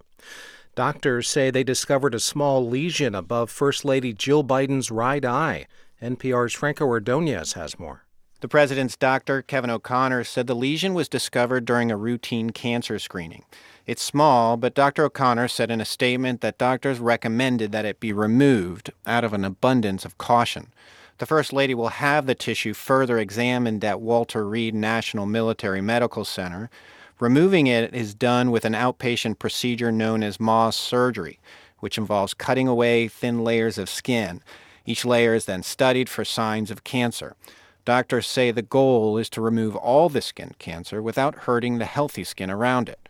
Franco Ordonez, NPR News. This is NPR News. From WBUR in Boston, I'm Rupa Shenoy.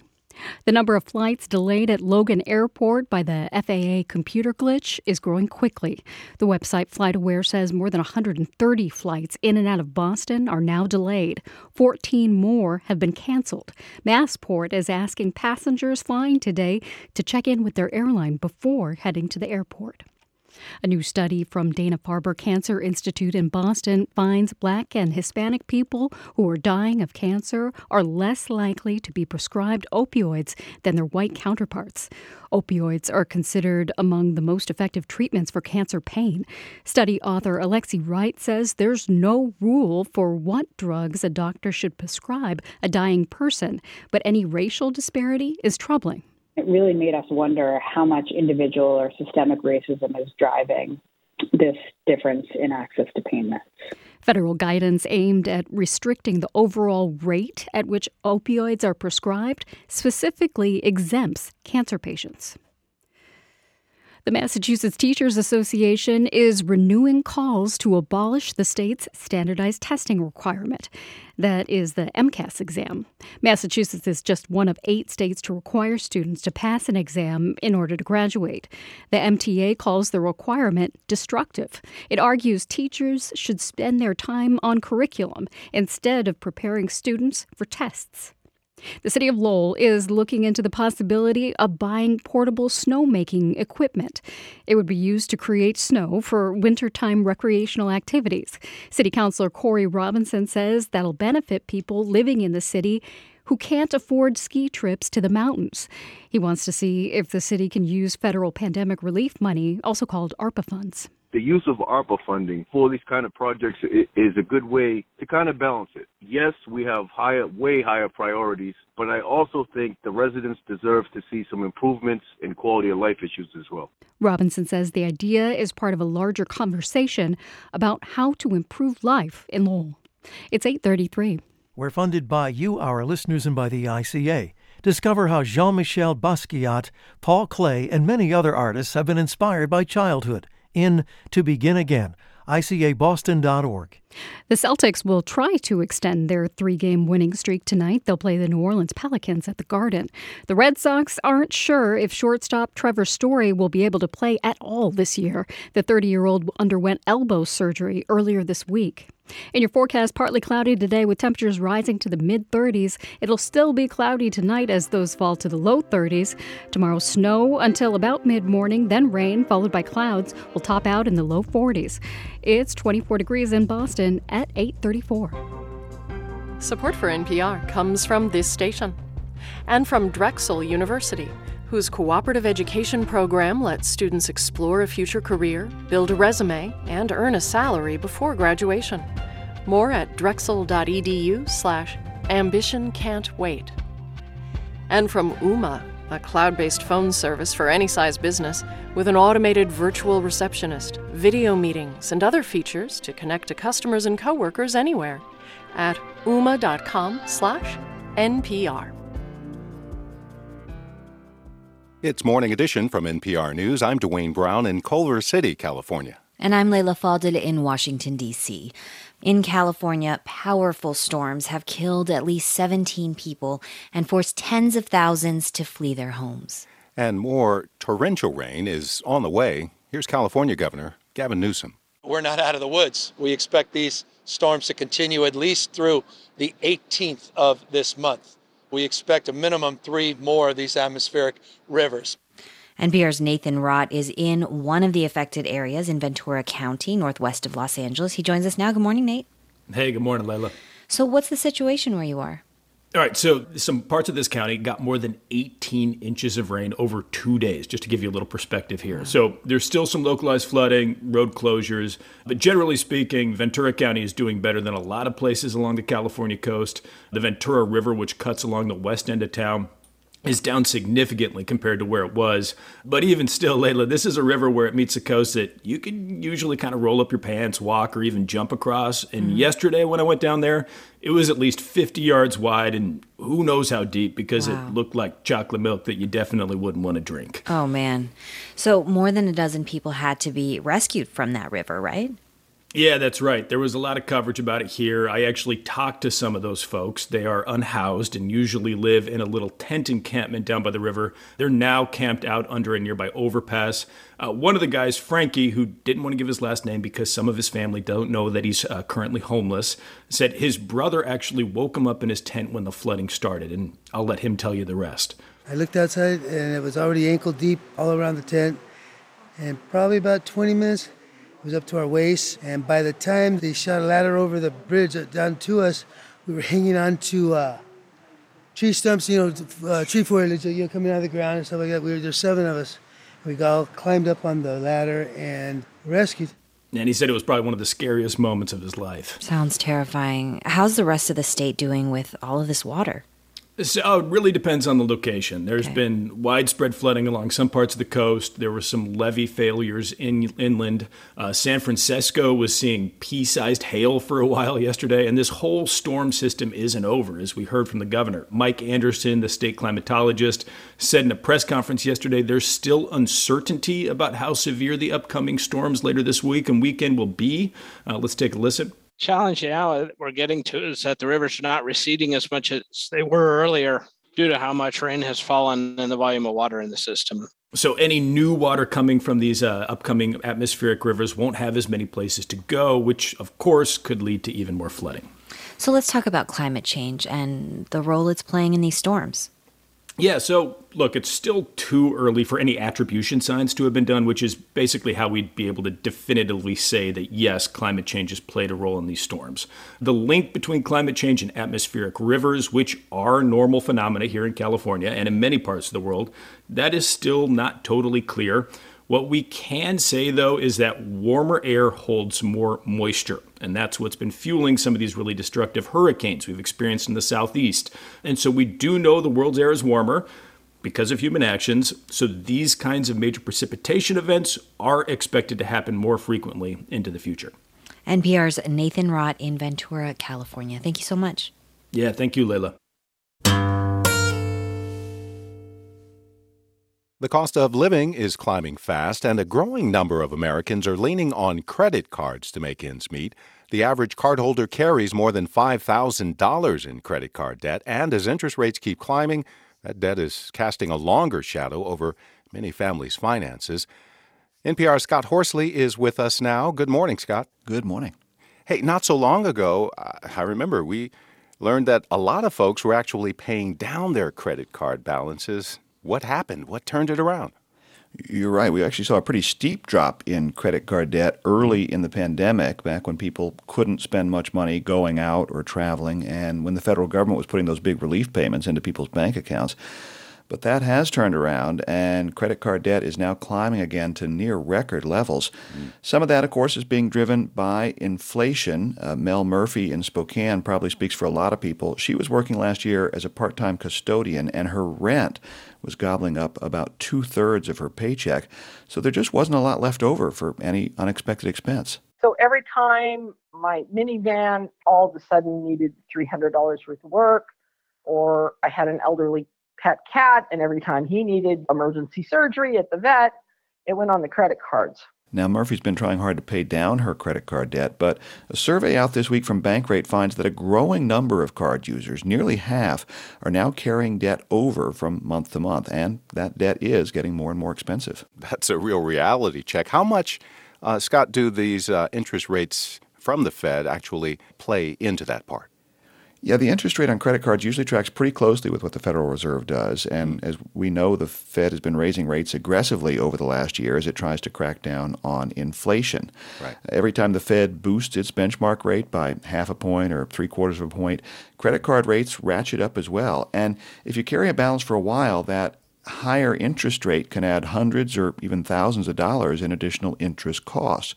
Although Bankrate's Ted Rossman says you might not know that just from looking at your monthly credit card bill. Your minimum payment might only change by a few bucks a month, but the problem is when you drag it out, that's where you really feel it. The average interest rate on credit cards is now nearly 20%. That's up from just over 16% at the beginning of last year. And when Bankrate did a survey last month, they found more than 4 in 10 credit card holders don't even know what their interest rate is. So Scott, what's what's the best advice here for cardholders like you and me and those listening to cut costs? Well, of course, the best thing to do if you're carrying credit card debt is pay it off as quickly as you can. But if you have to carry a debt, Rossman says you should definitely try to minimize the interest expense. Uh, maybe transfer your balance to a zero interest card if you can, or possibly a lower cost personal loan.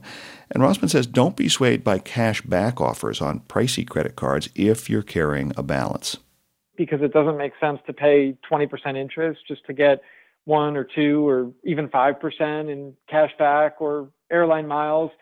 I really think if you have debt, no shame, a lot of people do, but you've got to put that interest rate first and then worry about rewards later on once you paid it off. Now, the good news is credit card delinquency rates are still pretty low, but they are expected to climb. And that's just another measure of the hardship that many people are feeling right now from the one two punch of rising prices and rising interest rates. All right, NPR's Scott Horsley. Thanks, Scott. You're welcome.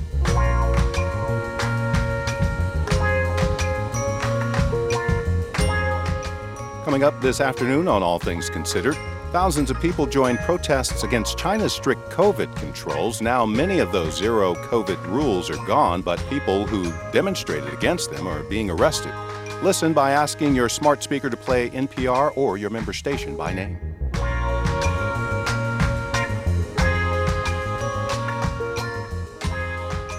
This is NPR News.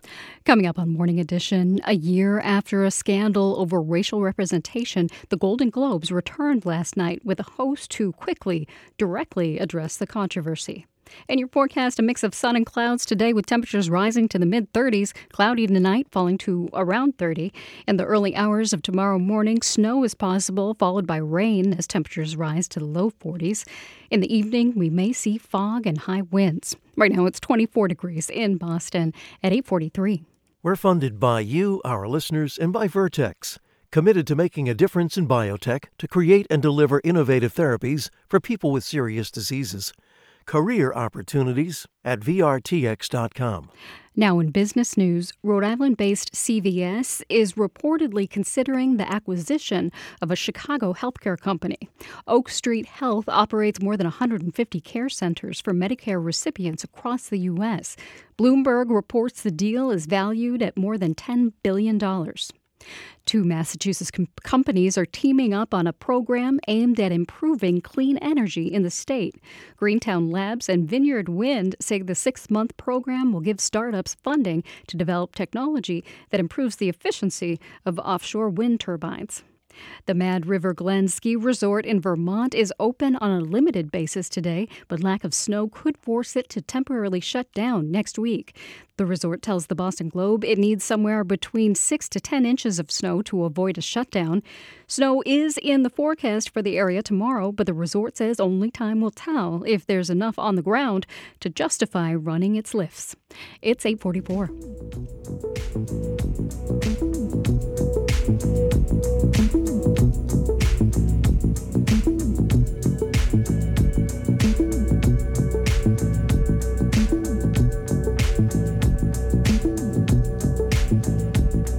Support for NPR comes from this station and from Eric and Wendy Schmidt through the Schmidt Family Foundation, working together to create a just world where all people have access to renewable energy, clean air and water, and healthy food.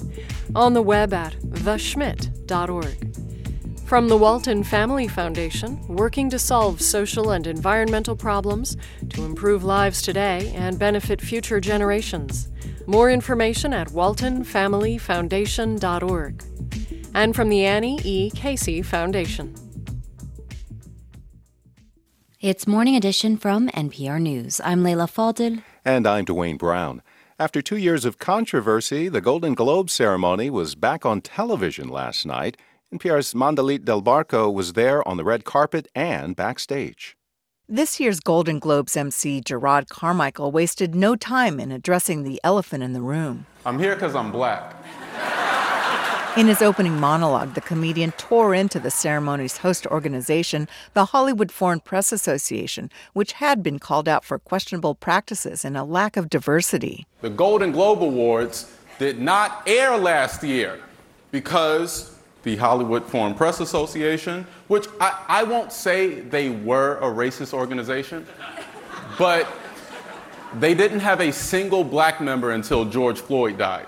Last year, NBC ditched the broadcast, and many stars, studios, and publicists boycotted the ceremony in protest. Tom Cruise returned his Golden Globe Awards. Carmichael even joked about that. Since then, the journalist group has changed its bylaws, added a new code of conduct, and added more diverse members from around the world. It's even vowed to become more professional and to rebrand itself. On the red carpet, nominee Sheryl Lee Ralph said she did have second thoughts about attending. But at the same time, I am very happy that the Hollywood Foreign Press is opening up its heart its minds, its doors to membership to others. Everybody deserves respect. During the ceremony, some of the winners were no shows Cate Blanchett, Zendaya, Amanda Seyfried, Kevin Costner. But there were some celebrities at the Beverly Hilton Ballroom, like Brad Pitt and Jenna Ortega. Ukraine's President Volodymyr Zelensky even made a cameo in a video. Once again, Golden Globes guests got buzzed on champagne, and there were a few memorable speeches. For example, director Steven Spielberg won two awards for his film The Fabelmans, which was based on his childhood. I've been hiding from this story since I was 17 years old. I told this story in parts and parcels all through my career. E.T. has a lot to do with the story. The Close Encounters has a lot to do with the story. But I never had the courage to hit this story head on. The Fabelmans was crowned Best Motion Picture Drama. Among the biggest winners last night were the film The Banshees of Inisherin, which won three Golden Globes, and Quinta Brunson's TV series Abbott Elementary picked up three awards. The song Naatu Naatu from the Indian film RRR beat out rivals Rihanna and Taylor Swift for this year's Best Original Song. Austin Butler put on his Elvis Presley voice to pick up his award. Michelle Yeoh threatened to beat up the pianist as music tried to get her to wrap up her acceptance speech. And supporting actress winner Jennifer Coolidge from the show White Lotus fumbled through her thank yous with more than one bleeped expletive. This is a fun night. Thank you. Thank you. Hollywood may be ready to give the Golden Globes a comeback, but it hasn't yet forgotten what happened last year at the Academy Awards. In accepting the Cecil B. DeMille Award, comedian Eddie Murphy gave this advice to aspiring Hollywood talent Pay your taxes, mind your business, and keep Will Smith's wife's name out your mouth! The infamous Oscars slap is sure to come up again and again during Hollywood's award season, which has only just begun. Mandalit Del Barco, NPR News, Los Angeles. It's Morning Edition from NPR News. I'm Dwane Brown. And I'm Leila Fadel.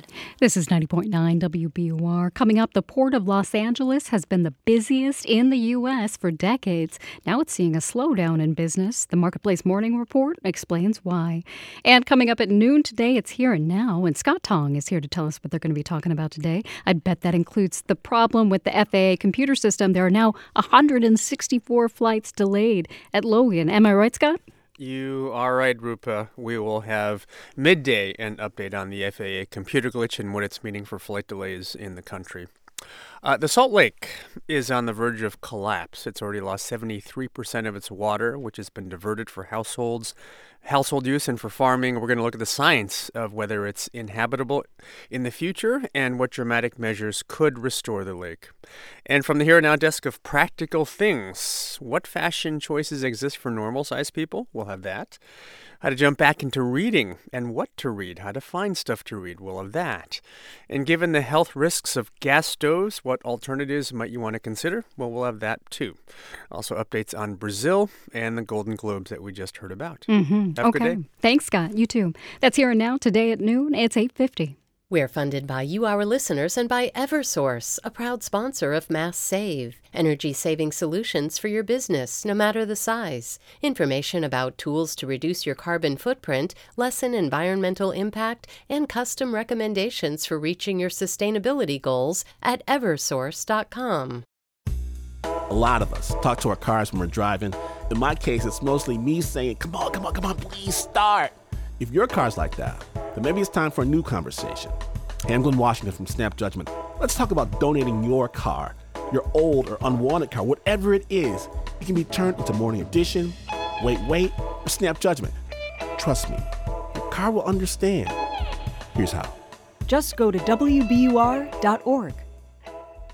Partly sunny and mid 30s today, cloudy and low 30s tonight. Right now it's 24 degrees in Boston at 851.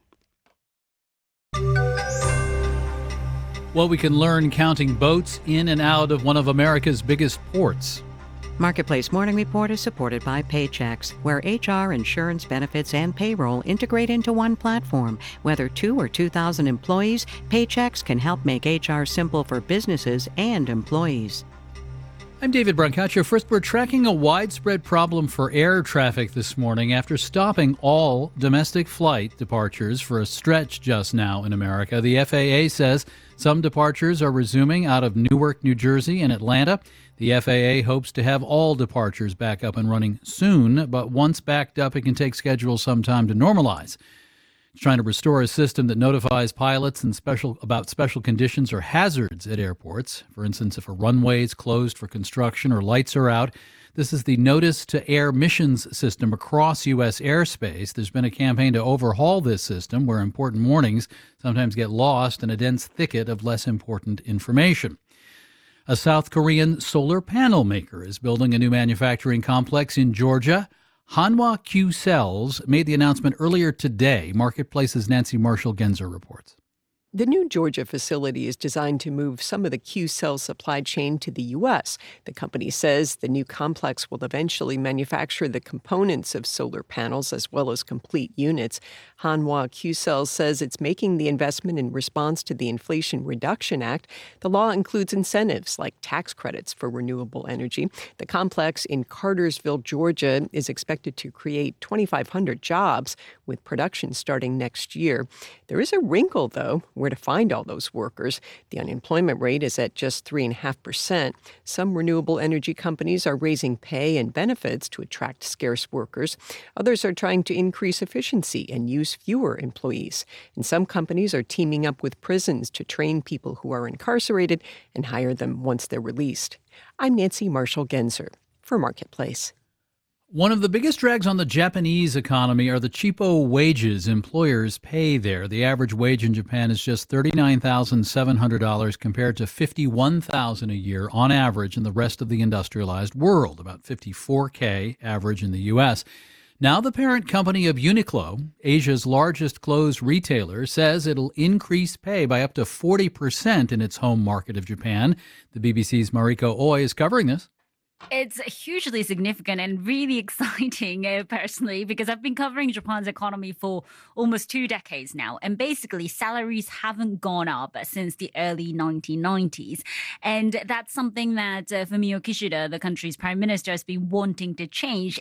Uniqlo's uh, operator, Fast Retailing, just announced that it's going to raise it by as much as 40%, basically to match the Japanese employees' salaries with the rest of the world. And, you know, hopefully that would encourage other companies to do the same because otherwise the country has been uh, facing its first proper inflation in decades and because wages haven't been catching up uh, people really have been hit hard by it the BBC's Mariko Oi. Markets, Dow, S&P, and Nasdaq futures are up in the two three tenths of a percent range.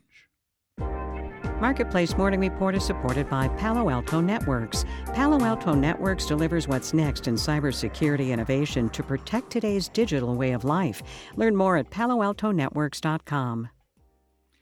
Los Angeles has had the busiest port in the U.S. for decades, but in the last months of 2022, traffic slowed and the Port of LA fell to second busiest behind the Port of New York and New Jersey. This is due in part to concern about firms trying to get their cargo moved about given ongoing labor negotiations between shipping companies and dock workers. Let's take today's economic pulse by checking back in with Gene Seroka, Executive Director of the Port of Los Angeles. Mr. Seroka, welcome back. Great to be with you, David. How's it going with volume over there? Last we talked, it was thunderingly busy, a little less busy, I think, as the year wore on. It's been fairly light since August of last year, David. We had an earlier than normal peak season with June and July setting all time records. And then we began to see the shift of cargo away from our ports on the West Coast to the East and Gulf Coast. Many importers and exporters have been telling me for some time they're very concerned about protracted longshore labor negotiations and any type of work disruption. Of course, that hasn't happened, and we don't believe it will. So you've seen business shift to other ports?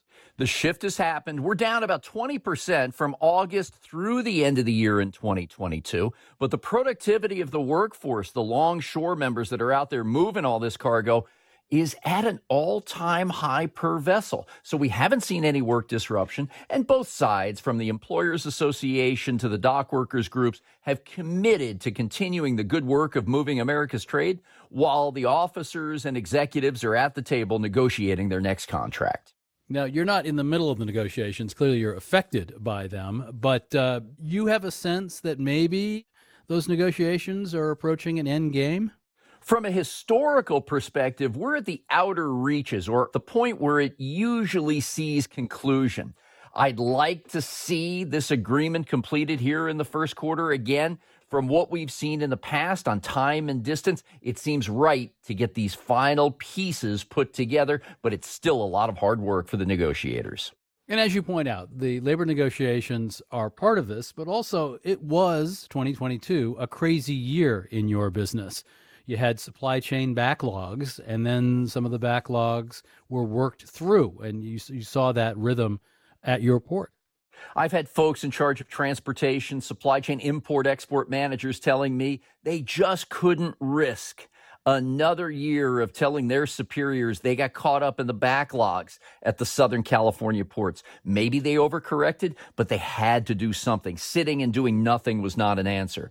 We've tried to give every reassurance, and before the holidays, I was crisscrossing the nation on a whistle stop tour to try to share the ground truth with manufacturers, retailers, exporters alike on how productivity looks and our gateway is open for business. You actually went door to door over there, huh? Absolutely. East Coast, Midwest. I was in Detroit visiting with our automotive friends, the tier one and tiered suppliers. Everyone in my Rolodex was on the list to go out and continue to share what we're doing out here and make sure they have an understanding. The KPIs, all the data that we look at to show that this gateway here with latent capacity now can help pick up the slack from other areas. All right. Always good to talk to Gene Seroka, Executive Director of the Port of Los Angeles. Thank you so much. Thank you, David. And I'm David Brancaccio. You're listening to the Marketplace Morning Report. From APM, American Public Media. This is 90.9 WBUR. We'll have partly cloudy skies today in the mid 30s, still cloudy tonight in the low 30s. We might get a little snow tomorrow morning. That'll turn to rain as temperatures rise to the low 40s. Then Thursday evening, a chance of fog and high winds. The fog and wind may continue on to Friday, and in the early morning, we'll probably see some rain. It'll be in the 50s. Right now, it's 24 degrees in Boston. We're coming up on 9 o'clock, and the BBC is next. We're funded by you, our listeners, and by MathWorks currently hiring for both technical and non-technical positions in their Natick headquarters. Learn more at mathworks.com/careers. And Merrimack Repertory Theater with Letters from Home, a true story of the intergenerational legacy of a Cambodian family. Starts January 21st. mrt.org.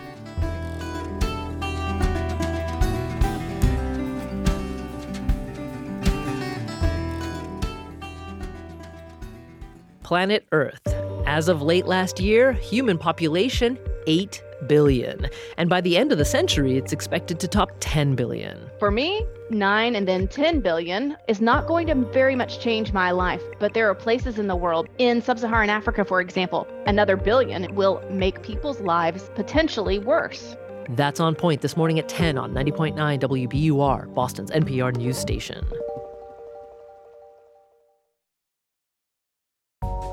I'm education reporter Carrie Jung, and this is 90.9 WBUR FM Boston, 92.7 WBUA Tisbury, and 89.1 WBUH Brewster.